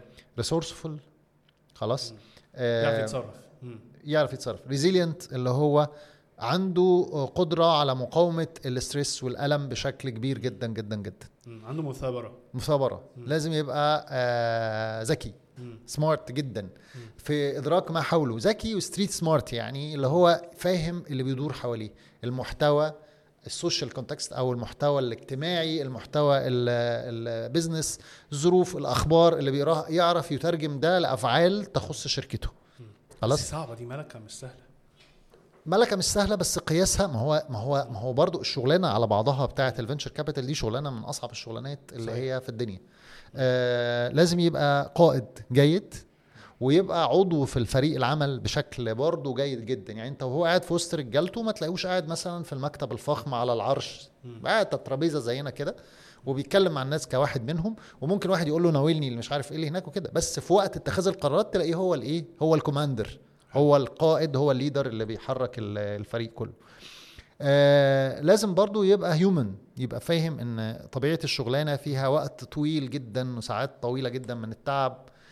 طبيعة الحال في أي startup منطقي هيبقى فيه شغل كتير وهيبقى فيه كده. فلازم يراعي الجانب الإنساني بتاع الناس اللي بتشتغل معاه وهكذا. في الفريق بقى لو طلعنا من دايرة الشخص لدايرة الفريق لازم يبقوا هم diversified يبقوا متنوعي المهارات. حلو. لازم يبقوا هم عندهم value system أو نظام قيمي يجمعهم واحد قريب من بعضه. وإيه المهارات اللي المفروض تكون متواجدة في فريق العمل ده؟ مهارات متعددة ما بين آه، لو أجملناهم في عناوين رئيسية آه، القدرة على تطوير المنتج. ده حاجة يعني عندهم product development skills أو قدرات مهارات لتطوير المنتج. مهارات لتطوير العمليات اللي هي إزاي أنا هوصل منتجي أو serv- ال service بتاعتي أو الخدمات بتاعتي كده. مهارات على تخص ال go to market بشكل كبير اللي هو تسويق وبيع و customer acquisition أو إزاي نقدر نجلب العميل إزاي نقدر نعمل آه، وعي بالمنتج بتاعنا. كل ما هو التواصل مع العالم الخارجي. من أول التواصل برسائل آه، بسيطة جدا بتحكي إحنا بن... فهو التيم آه، لازم يتخلق يبقى عنده المهارات الآتية. مهارة تطوير المنتج مهارة تطوير العمل بكل ما فيها ومن فيها تسويق وبيع ومعرفة للكاستمر وكده. مهارة إدارة الموردين أو التعامل مع الناس اللي هم شركاء العمل أو اللي هم بيساعدوني لأن أنا ما حدش بيبني منتجه زي ما قلنا كل مسمار فيه أنا اللي عامله. لازم هو يعمل شراكات عشان يبقى ذكي يتحرك يوصل market ال time to market أو الوقت الكافي عبال ما تطور المنتج لحد ما تنزل بيه السوق. ده وقت مهم جدا. كل ما كان أسرع كل ما كان أحسن. آه مهارة إن إحنا ال validation أو التحقيق تحقق من كل خطوة أنا بعملها والتحقيق ده الناس كلها بتتكلم على إن إيه لازم يا جماعة يبقى عندنا customer validation التحقيق مش مش customer بس التحقيق customer أو عميل سواء كان بأنواعه يعني B to B B to C B to government أي حاجة يعني عميل شركات أفراد حكومات وهكذا. لازم تحقق معاه إن اللي أنت بتعمله ده شيء مهم ومطلوب. نفس الكلام بيسري على الخبير في الصنعة ال industry expert نفس الكلام يسري على القانوني. ما ينفعش أروح أعمل تطبيق للشمول المالي.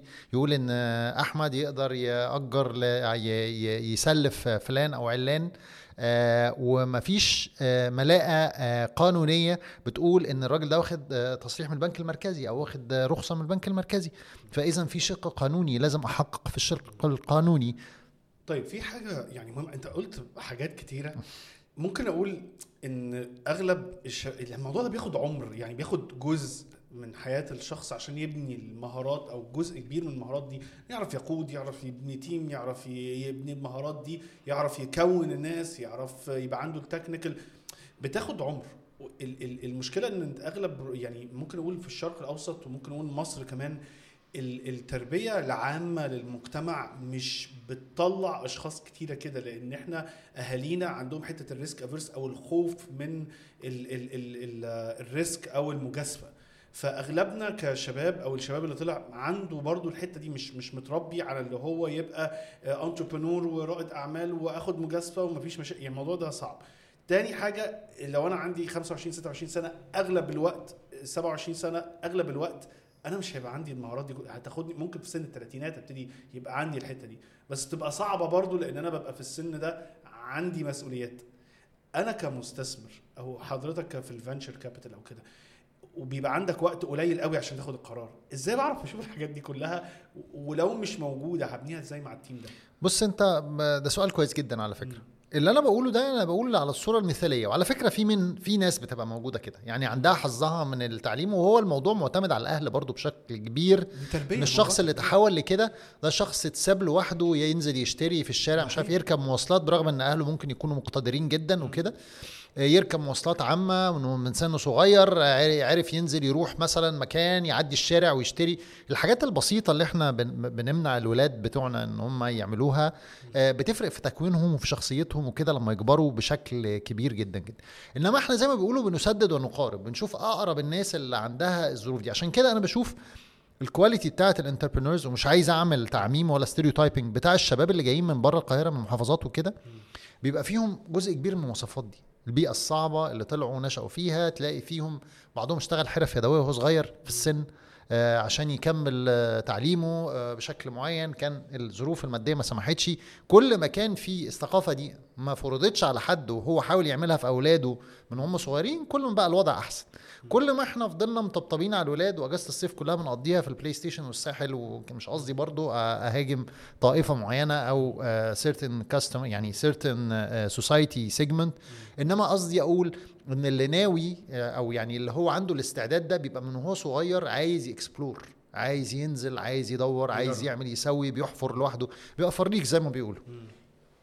فاحنا بندور على الفريقة دول اللي هو فريق و leader بشكل ما بآخر وعارف إن هو إيه crack ده. عشان كده هي نسب نجاح ال startups ما هيش كبيرة.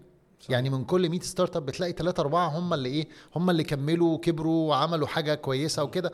أنا مش بتكلم برضو عن الناس اللي هم في المساحة الوسطى اللي هم لا هم كبروا بقوا حاجة كبيرة قوي ولا هم قفلوا. هم في ناس بتفضل زومبي كده بنسميهم زومبي.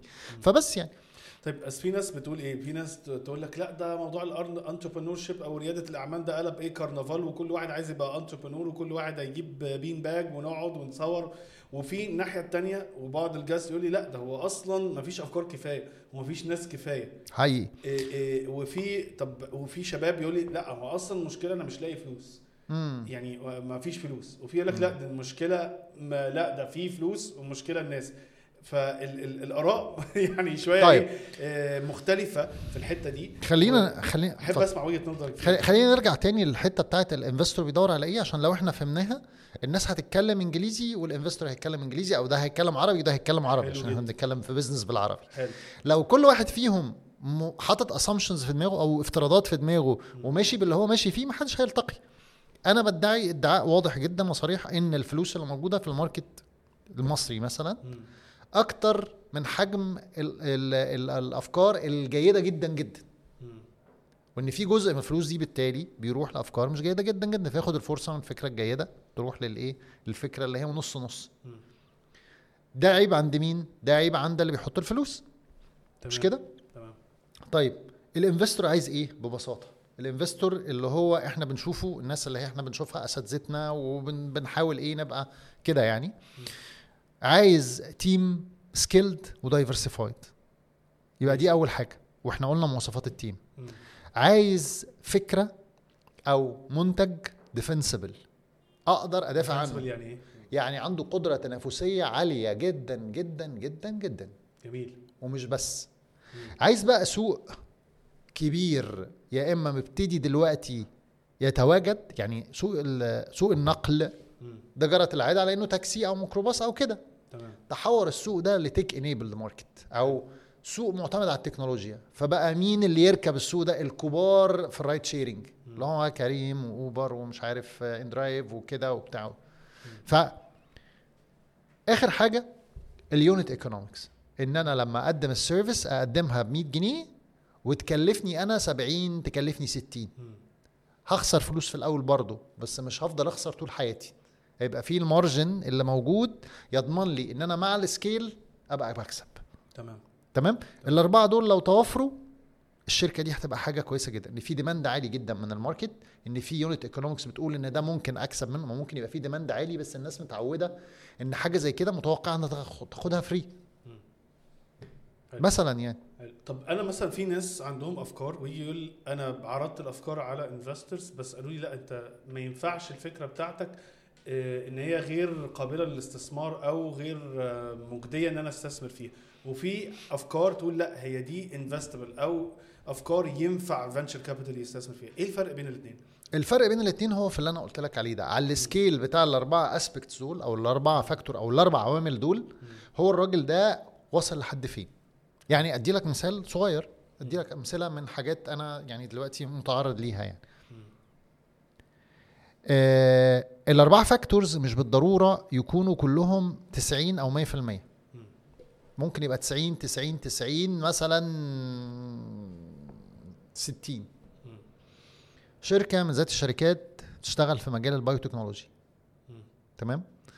من ثلاث سنين راحت لبعض المستثمرين الافاضل هنا وهم إيه ادوا لهم ظهرهم. ليه؟ إحنا أنتوا بتعملوا إيه يا جماعة؟ إحنا بنعمل مزرعة دبان. نربي الدبان نطلع منه بروتين. البروتين ينفع علف للأسماك. بعض الناس اللي هي ممكن ما تبقاش خلفيتها آه، آه، فنية أنا مش بهاجم يعني بس ما تبقاش خلفيتها فنية في حتة إيه؟ إن هو هو راجل خلفيته investment banking money قصاد money والفكرة لازم يبقى ليها شكل كده. والناس يبقى ليهم شكل. يبقوا جايين مثلا إيه؟ من إحدى الجامعات المرموقة الثلاثه أربعة المرموقين. لا هو بيدور كتير بيدور على up يعني هو عايز up بالظبط. خلينا نقول برضه ببساطة. شديدة. آه يعني. أو أو واحد تاني كده. النهارده الشركة دي بتعمل آه تعاقدات مع شركات أدوية عالمية وعندهم patent في موضوع DNA adjustment بيعملوا آه حاجة زي آه آه vaccine باستخدام الذكاء الاصطناعي. وهكذا. أصل أنا أنا جاي من ال back من ال background biotech أنا. اشتغلت في سنوفي في أمريكا كنا بنطلع البروتين من الرحم بتاع الهامستر هو نوع آه من ال- مثلا من فيران الفيران وطبعا خلاص بقى بيطلع منه بيتغير وبيتصنع منه. ده اتعمل منه أدوية بيسموها الأدوية ال orphan drugs أو ال- ال- اللي هي ال- الأمراض ال- اللي هي مش منتشرة قوي. أيوه. ففي أمريكا بيسموها orphan drugs أو اللي هي ال- الأدوية الحاجات اللي غير منتشرة. يعني ممكن تلاقي في البلد كلها 250 واحد. بالظبط. ف ف فموضوع كبير جدا واستثمارات بأرقام كبيرة قوي. وفي الآخر اتباعت ل- لسنوفي آه، اللي هي شركة الادويه الكبيرة.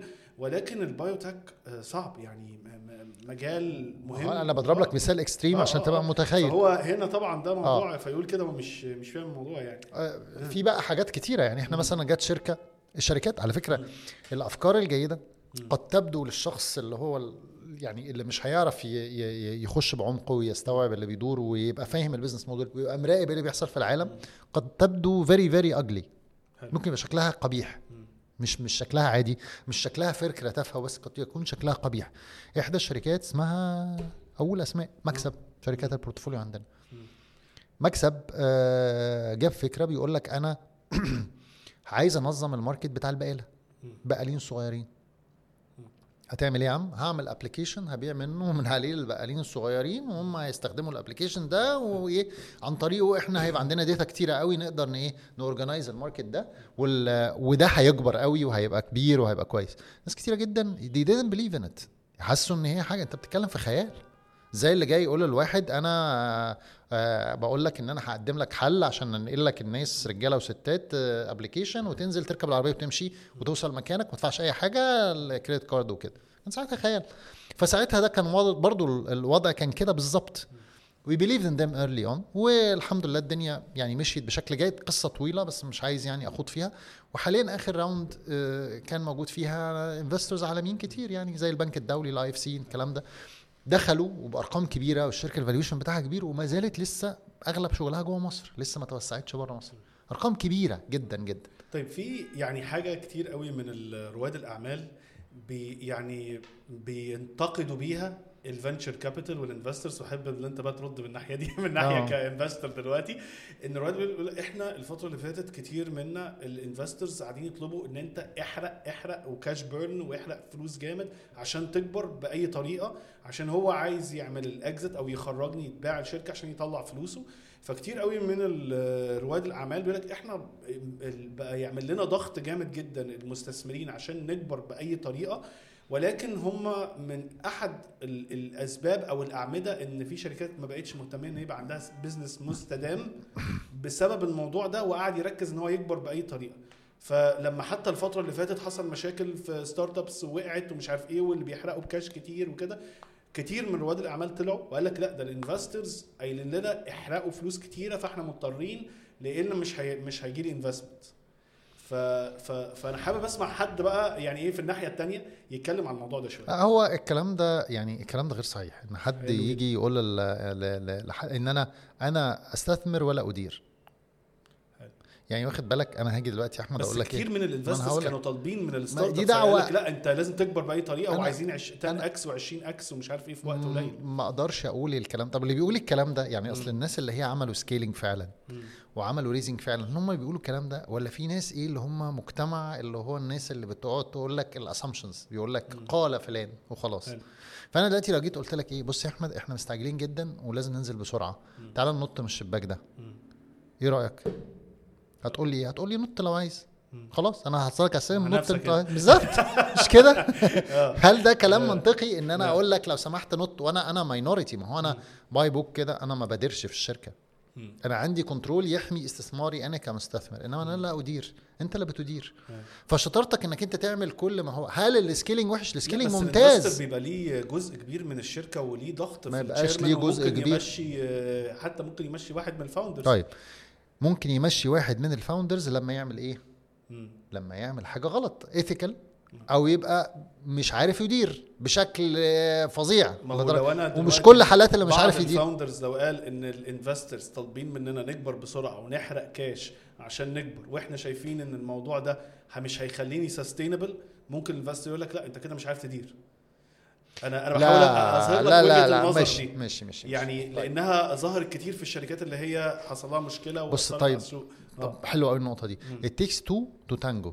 يعني أنت ما تقدرش ترقص تانجو لوحدك صح؟ صح. لازم يبقى في اتنين بيرقصوا مع بعض تانجو تمام. في واحد بيستقوى وواحد بي إيه؟ بيضعف بيعمل نفسه ضحية. عشان ده يحصل. السؤال بقى لهذا الأستاذ ال- الذي قبل هذا الاستثمار من أي حد. على فكرة أنا لا أعني أي حد بعينه. كل الناس اللي هم ال fellow investors ناس أفاضل وفوق راسي من فوق أنا لا أعني أي حد بعينه. إنما أنا هي تب عموما. أنا لما باجي أستثمر في شركة بسأل على الناس دي. بسأل عليهم وعلى أصحابهم وبسأل على الناس اللي عارفاهم من الايه من ال ecosystem بتاعنا أو البيئة بتاعة الأعمال بتاعتنا وهكذا. أشوف الناس دي أخبارها إيه؟ أخلاقها إيه قدراتها إيه مهاراتها إيه. ال track record بتاعها قبل كده بن بن بنفحص جيدا جدا. الغلطة بقى بالمقابل عند ال startups إن هم ما بيكلفوش نفسهم يسألوا الناس ال VC ده بعضهم يعني طبعا.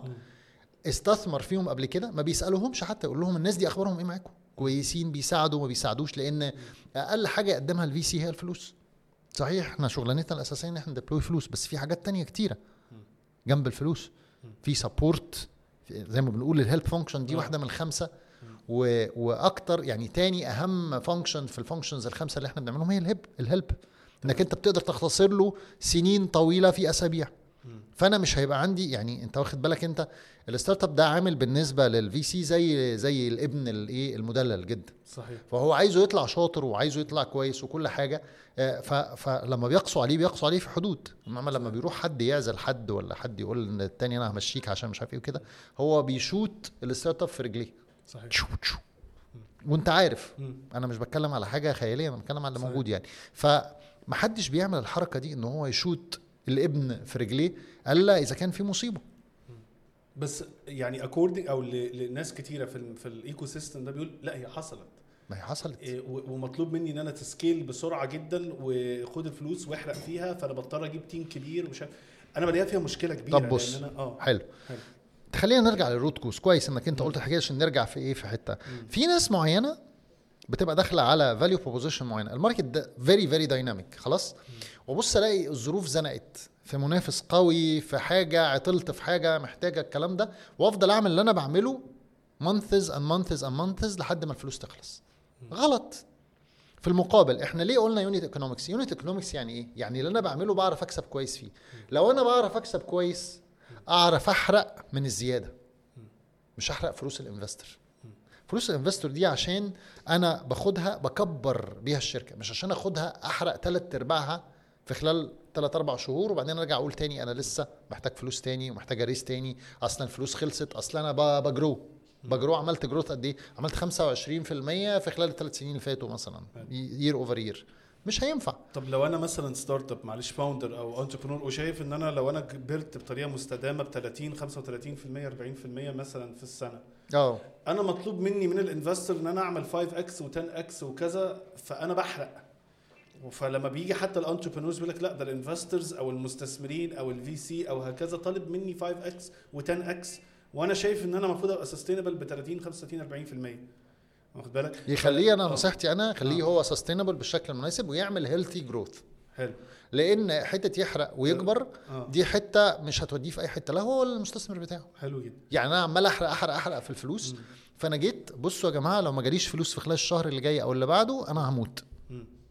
طيب في سؤال تاني ده مهم وأنا بواجهه ك ك ك يعني استشاري أو consultants لكتير في funded startups وأصدقاء كتير من ال ecosystem في مشكلة تانية إن ال- الشخصيات ال entrepreneurs وكده بعد ما يجيله investor هو مطالب منه إن هو يتوسع ويكبر ويكبر ال team ويعمل كل ده مشكلته واللي أنا بواجهها معاهم كتير إن هو نفسه محتاج يكبر من مهاراته ويكبر صح. كشخص ويكبر صح. كذا كذا كذا وفي نفس الوقت يكبر الشركة وفي نفس الوقت يبني team وناس كده وهو غير معد بكل ال skills دي يعني هو هو نفسه مش جاهز صح. ويبقى خايف إن هو يطلب مساعدة يعني حتى كمجال ال startups وأنا رحت لكتير من ال startups هو فكرة إن أنت تجيب consultant في funded startups دي شيء آه، تابو أو مش آه، مش عيب. مش محبوب. آه عيب. ودي معروفة. و- وأكتر أغلب ال consultants بيجي نتكلم فيها بنبقى إن أنت ك startups تجيب consultant يساعدك إن أنت ت build your skills أو إن أنت تكبر ال team أو إن أنت تحاول ت lead أو ت be strategic دي آه، تابو ما ما بيحبوش يعملوه لأن هو كده أنا خايف قدام ال investors أصل أنا كده دي فلوس في الأرض أصل هي مش بتتصرف في ال product أصل هي مش وال, وال يعني دي حتة مهمة وأنا بص أنت كمس... أنت يعني كاستشاري آه أنت أثرت نقطة في غاية الأهمية مم. اللي هو الشخص اللي بدأ الشركة الصغيرة المحندقة الجميلة اللي هي فيها 3 4 ناس م- ممكن ما يكونش نفس الشخص اللي قادر يدير المؤسسة اللي بقى فيها ألف واحد. صحيح. مش كده؟ صحيح. طيب لو إحنا عرفنا الدور الحقيقي بتاع ال CEO أو بتاع الشخص اللي هو on the top of the organization هيريح ويستريح والدنيا هتمشي زي الفل وكده. الدور بتاعه مختصر في حاجتين. حلو. خلاص؟ إن هو يلاقي الناس الصح اللي تلزم عشان البيزنس ده يكمل ويكبر بشكل صحي دي حاجة مش سهلة. الحاجة التانية إنه يعرف يخلي هؤلاء الناس اللي هيجوا عشان يتولوا هذه المسؤوليات يشتغلوا مع بعض كويس. إحنا ما بنعتمدش على آه، بطل آه، خارق للعادة إنه هو ده اللي هيعمل الشركة ويكبرها وكده. مفيش حاجة اسمها كده. يعني بيل جيتس ما بيديرش النهارده مايكروسوفت ومن زمان ما بيديرش مايكروسوفت. صحيح. ومش هو اللي كبر مايكروسوفت. وستيف جوبز مش هو اللي كبر ابل وعمل كده. آه لما شلناه هو كدينامو كبطاريه كحاجة أساسية فاعلة في الشركة وراح حتة تانية الدنيا باظت ورجع تاني ظبطت. لكن مش هو اللي بيعمل كل مسمار برضه في ابل صحيح. ولا كل الناس اللي عنده بتعمل.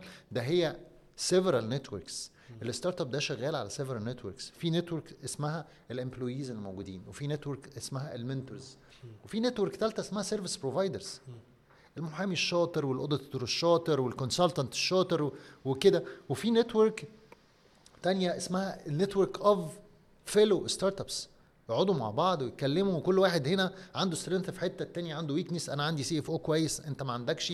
طب هنساعد بعض إزاي إن الراجل ده يكمل لنا حد من الناس الشاطرة بتعرف بعض. ف كل الموضوع ده- بنعمله ده على فكرة البودكاست يعني طبعاً. الجس بتوعنا إحنا بنحاول نوصلهم ببعض وفي الحمد لله بيبقى business. deals بينهم network عن طريق عننا يعني. ال networking مهم آه. جدا جدا جدا لأن هو بيظبط حاجات كتيرة. فاللي أنا بقوله إن لا ال CEO اللي بدأ ممكن ما يقدرش يبقى هو أكتر حد بي بي بي بيكمل في ده. فهو لو فعلا فعلا العملية وصلت ل scale معين آه إن هو مش قادر ي ي يعني ده بره حدود مهاراته أو كده. فهو ممكن ياخد title مختلف جوه الشركة ويكمل وفي ناس كده على فكرة. يعني في ناس مكملة إن هي موجودة في الشركة وكل حاجة وكده. وفي CEO معين. ال CEO المعين ده ب skills ومهارات وبقدرات وكده مختلف تماما والتاني موجود قاعد جنبه.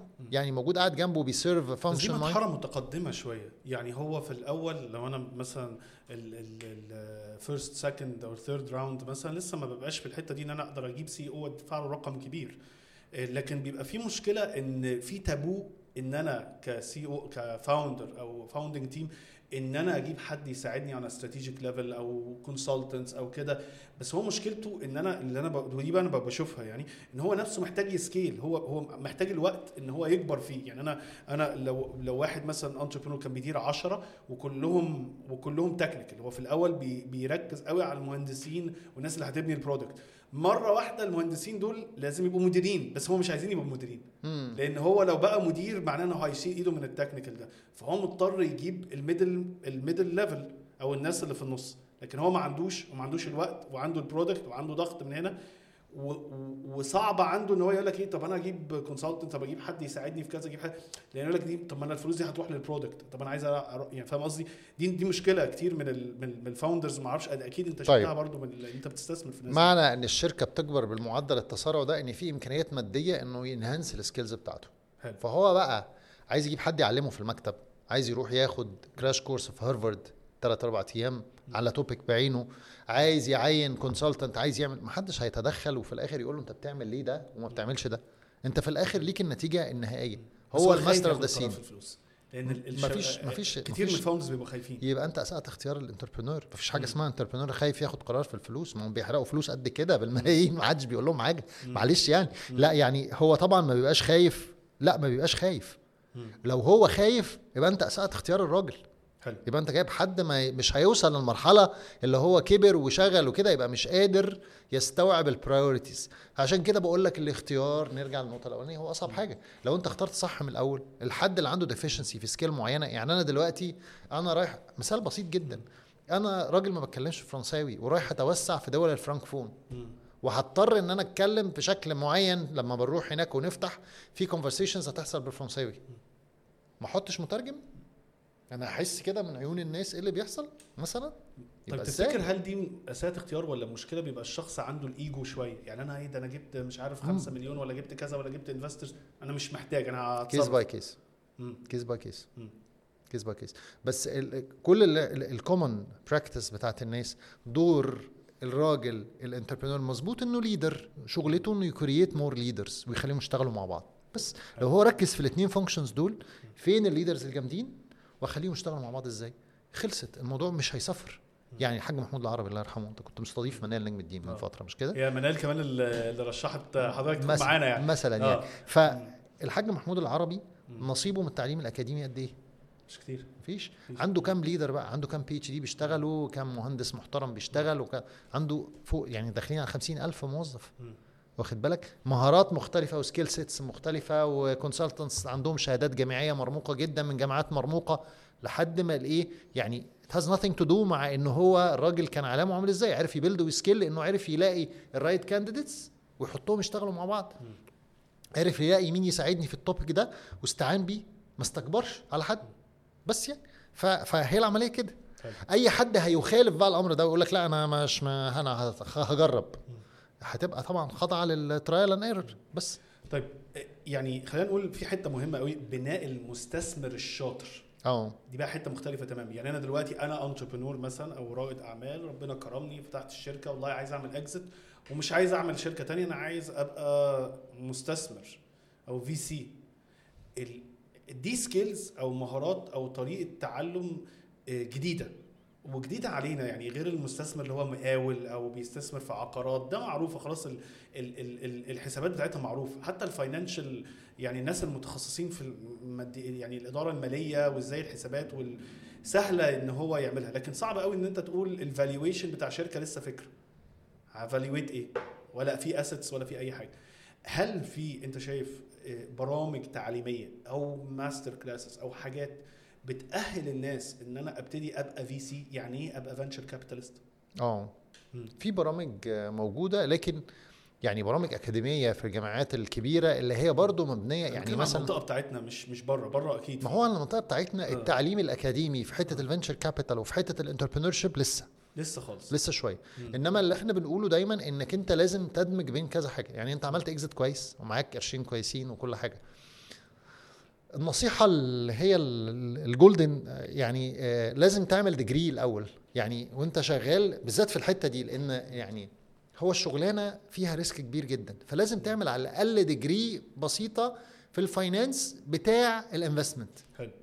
لأن ال finance أنواع في asset classes كتيرة جدا في أنواع كتيرة جدا من أنواع الأصول اللي لازم ممكن تفهم تديرها لازم تفهم إدارة مالية بشكل يخص اللي انت ناوي تعمله بشكل جيد. مش لازم الكلام ده ياخد 3 واربع سنين بس ممكن يبقى حاجة مكثفة جدا وحاجة شاملة جدا وحاجة ليها علاقة باللي انت تعمله. دي حاجة. الحاجة التانية لازم تحضر events عالمية ليها علاقة بمجال الاستثمار في الشركات الناشئة والاستثمار عالي المخاطرة. عشان تشوف فيها ال network غير بقى الدراسة وكده تشوف الناس اللي بتتكلم بتقول إيه يعني بتتكلم إزاي عملت اللي عملته إزاي وراحت فين وجت من telling ال stories دي يعني إحنا لما بنروح نعمل masters ولا حاجة آه بيبقى في جزء technical وبنحسب حسابات وبنسوي وكده. بس في case studies كتيرة جدا تشوف فيها الشركات اللي نجحت نجحت ليه؟ واللي ما نجحتش ما نجحتش ليه؟ نفس الكلام بالنسبة لل funds أنا زي ما بقول لك هو ال venture capital لما أنت بتبتدي من الأول مش واحد جاي مثلا من institute كبير وبيبتدي مش عارف لما تبتدي ب scale صغير fund واحد صغير مثلا 30 40 مليون دولار ده مقاس صغير جدا في الموضوع 20 30 مليون دولار ده مقاس صغير في ال VC. لما تبتدي بالشكل ده تبتدي إزاي؟ تبتدي بالطريقة اللي بقول لك عليها دي. يعني هو اشتغل بقى كمان مع venture capital تاني أكبر لفترة زمنية معينة تحضر تأسيس fund معين وتحضر تشوف الشركات بتدخل إزاي ال fund وإزاي الشركات بتكبر وبت scale نسبة مئوية قد إيه بتكبر وبتقل إزاي بتحسب حسابات ال- الربح بتاعك عامل إزاي عملت liquidation و exit ولا لأ؟ لو أنت عملت مهما عملت والشركات ما عملتش تخارج ملوش أي لازمة. في الآخر يعني. فلازم أنت تشتغل في الأمر ده كله. لازم تبقى أنت غاوي المستوى ده من آه، مستويات ال risk. أنت طبيعي آه، آه،. بالظبط. ال investment risk بتاعه أعلى بكتير من بكتير. آه يعني أنت عندك قلق واحد في شركة واحدة شغالة مثلا في بلد واحدة ولا كده أنت ممكن يبقى عندك قلق في 30 40 يعني- شركة. يعني ال fund الأول ال fund الأولاني إحنا عندنا 46 شركة فيه. أيوه. و- و diverse جدا في الأداء. يعني في شركات آه، ما شاء الله unicorns في نعم. شركتين unicorns في نعم. مثلا أربع شركات فوق ال 500 مليون ما دولار شاء الله. في بعد كده مثلا 8 شركات أو 9 شركات دلوقتي فوق ال 100 مليون دولار. ف وفي شركات تانية قفلت. في شركات ما كملتش. تعملوا بقى VC course بقى. ما بنعمل حاجة. حاجة بنعمل حاجة اسمها يعني. بنعمل حاجة آه. اسمها VC university آه. every now and كده مع GIZ وكده يعني. لا لازم تقولوا لنا بقى إمتى نحب نكون موجودين يعني. إن شاء الله شرف. طيب إحنا في شوية أسئلة مهمة كده بنحب نسألها. لأغلب ال guests انت بقالك كتير في مجال ال business و startups بطرق مختلفة كشخص فني ك co-founder ك start ك entrepreneur رائد أعمال والآن investor تفتكر في ال business إيه الأهم الفريق ولا الفكرة؟ الفريق. ليه؟ عشان هو الفريق اللي بيبني. الفكرة لو مش كويسة الفريق بيظبط مع الوقت. شاطرين. فشافوا إن ده مش شغال هيشغلوها بطريقة تانية بطريقة ثالثه بطريقة رابعة. يشدوا الفيشة يحطوها تاني يطفوا الراوتر ويشغلوه كده يعني. فالفريق طبعا أهم. طيب آه وليد سؤال تاني بحب دايما أسأله. يعني إيه إيه النجاح بالنسبة لك؟ يعني إيه النجاح بالنسبة لك؟ في الحياة عامة مش ال business آه، النجاح في الحياة عموما إنك أنت تعيش عيشة كريمة وتسيب أثر طيب. بس مش حاجة أكتر من كده. وإيه إيه الأثر اللي أنت يعني شايفه نجاح بالنسبة لك؟ أنا بتكلم عليك أنت مش في على على يعني. على وليد أنا أنا آه، عايز آه،. يعني أنا كنت حاطط على LinkedIn على فكرة الحتة دي قايل إن أنا عايز empower مئة ألف واحد. إن شاء الله نعمل رقم أكبر من كده قريبا يعني نغير الرقم ده.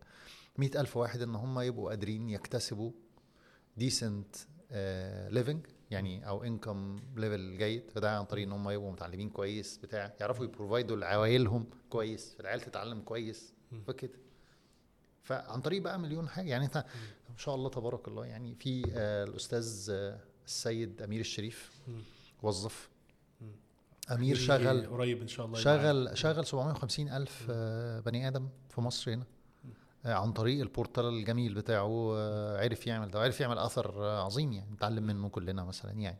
وغيرهم بقى ناس كتيرة يعني شغلت آه، يعني ناس كتيرة وهكذا. الأثر ليه تعريفات كتيرة. ممكن يبقى في ال education ممكن يبقى في التعليم ممكن يبقى في تمكين المرأة. أنا مش بتكلم كلام ال UN ماليش دعوة أنا بالكلام. بتكلم على إيه الحاجات اللي أنا يعني كل واحد عنده belief هم ستة. أنا في المطلق، ست أنا- أبعاد آه. للأثر. مم. أنا بشوفهم. يعني في الحتة اللي أنا بشتغل فيها ممكن يبقى في ست أبعاد للأثر. إحنا إن شاء الله إحنا عندنا يعني حوالي 350 ألف listener آه. الوقت اللي إحنا فيه دلوقتي فإن شاء الله ال interview ده أنا متأكد هياثر مع ناس كتيره ويفيد ناس يا رب كتيرة. يكون ده- فعلا يكون ساب أثر. جيد آه، يعني, يعني يعني, لو الواحد قال لحد حاجة يعني. وأفادته آه. يبقى كويس في ستة أبعاد للأثر أنا بشوفهم من واقع دني يعني اللي إحنا عايزين نعمله ممكن يبقى في أثر في في فيما هو آه، آه، تشغيل آه، يعني إنك تعمل وظائف وظائف decent جيدة وظائف تتواكب مع اللي جاي دلوقتي لأن ال AI هي take over أو هيركب على حاجات كتيرة وكده. فإزاي تعمل وظائف الناس تقدر تشتغلها في الظروف اللي هي إيه اللي جاية دي. إنك أنت تحافظ على البيئة بشكل ما بآخر تقلل الانبعاث تساعد في حاجة في, في ايا كان الكلام تركز أكتر في مصادر الطاقة المتجددة وهكذا. إنك أنت آه، تركز برضو على مسألة الشمول المالي بشكل ما بآخر.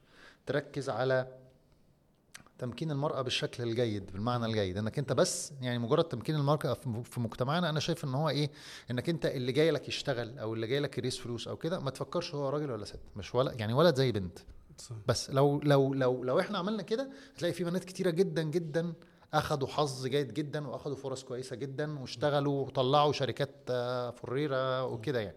والتمكين ده مش مجرد انتربرنور ومش مجرد موظف ده ممكن كمان يبقى واخد شكل ال- العميلة. اللي ليها خدمات معينة هي عايزاها تتوفر عن طريق startups فال startup اللي انت بتعمله أو الشركة اللي انت هتأسسها وبتخدم المرأة بشكل عام في حاجات تخص شؤون المرأة آه، أو المرأة في المنطقة العربية يعني أو في أفريقيا ده يبقى هايل جدا. لما تروح في أفريقيا بتلاقي بلاوي يعني تلاقي الزوج مشي وسابها وهي بتروح تشيل مية مثلا 9 كيلو عشان تجيب شوية مية تحطهم. ده غير بقى الشغل التاني لسه هتشوف بقى الأطفال العشر أطفال اللي عندها تعمل فيهم حاجة كده فظيعة يعني. أيوة. ف... فلو انت بس حطيت تكافؤ في الفرص ما بين ال- الولد والبنت لو انت بتبص على CV لو انت بتبص على pitch deck وهكذا الاثنين كانوا قدامك equal ما فكرتش قوي في ال... في ال... في الناحيتين. طبعا لازم هتفكر بشكل ما بآخر لكن يبقى في تساوي في الأمر ده مثلا. آه،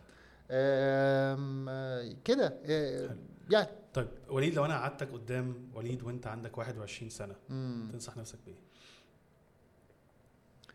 في ال career ولا في ال... إيه؟ عامة تنصح نفسك بإيه؟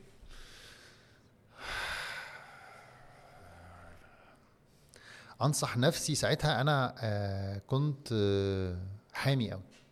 يعني واخد قرارات emotional بالذات في حتة ال career مثلا. يعني حلو. كنت شايف إن ما حدش يكلمني في حتة إن أنا أشتغل أي حاجة غير مهندس. محدش يفتح الموضوع ده. طب فدارت الأيام. وانتقلنا من باشمهندسين بس لناس تجار لناس باشمهندسين وتجار وبعدين لانفسترز معلمين. معلمين آه. فالمراد ورا الموضوع ده أو الشاهد ورا الموضوع ده أو كده إن الإنسان في كل مراحل حياته يقبل الآراء الأخرى ويحللها ينظر فيها. ويدي لها مساحة 10% من المخ كده حط فيه الآراء الأخرى اللي هو واحد جه قال لك على فكرة أنت آه، موسيقي. رائع. أنت فنان تشكيلي. أنت مش واخد بالك أنت لما دلقت القهوة وعملت كده يا نهار أبيض ده أنت بقيت مش عارف إيه.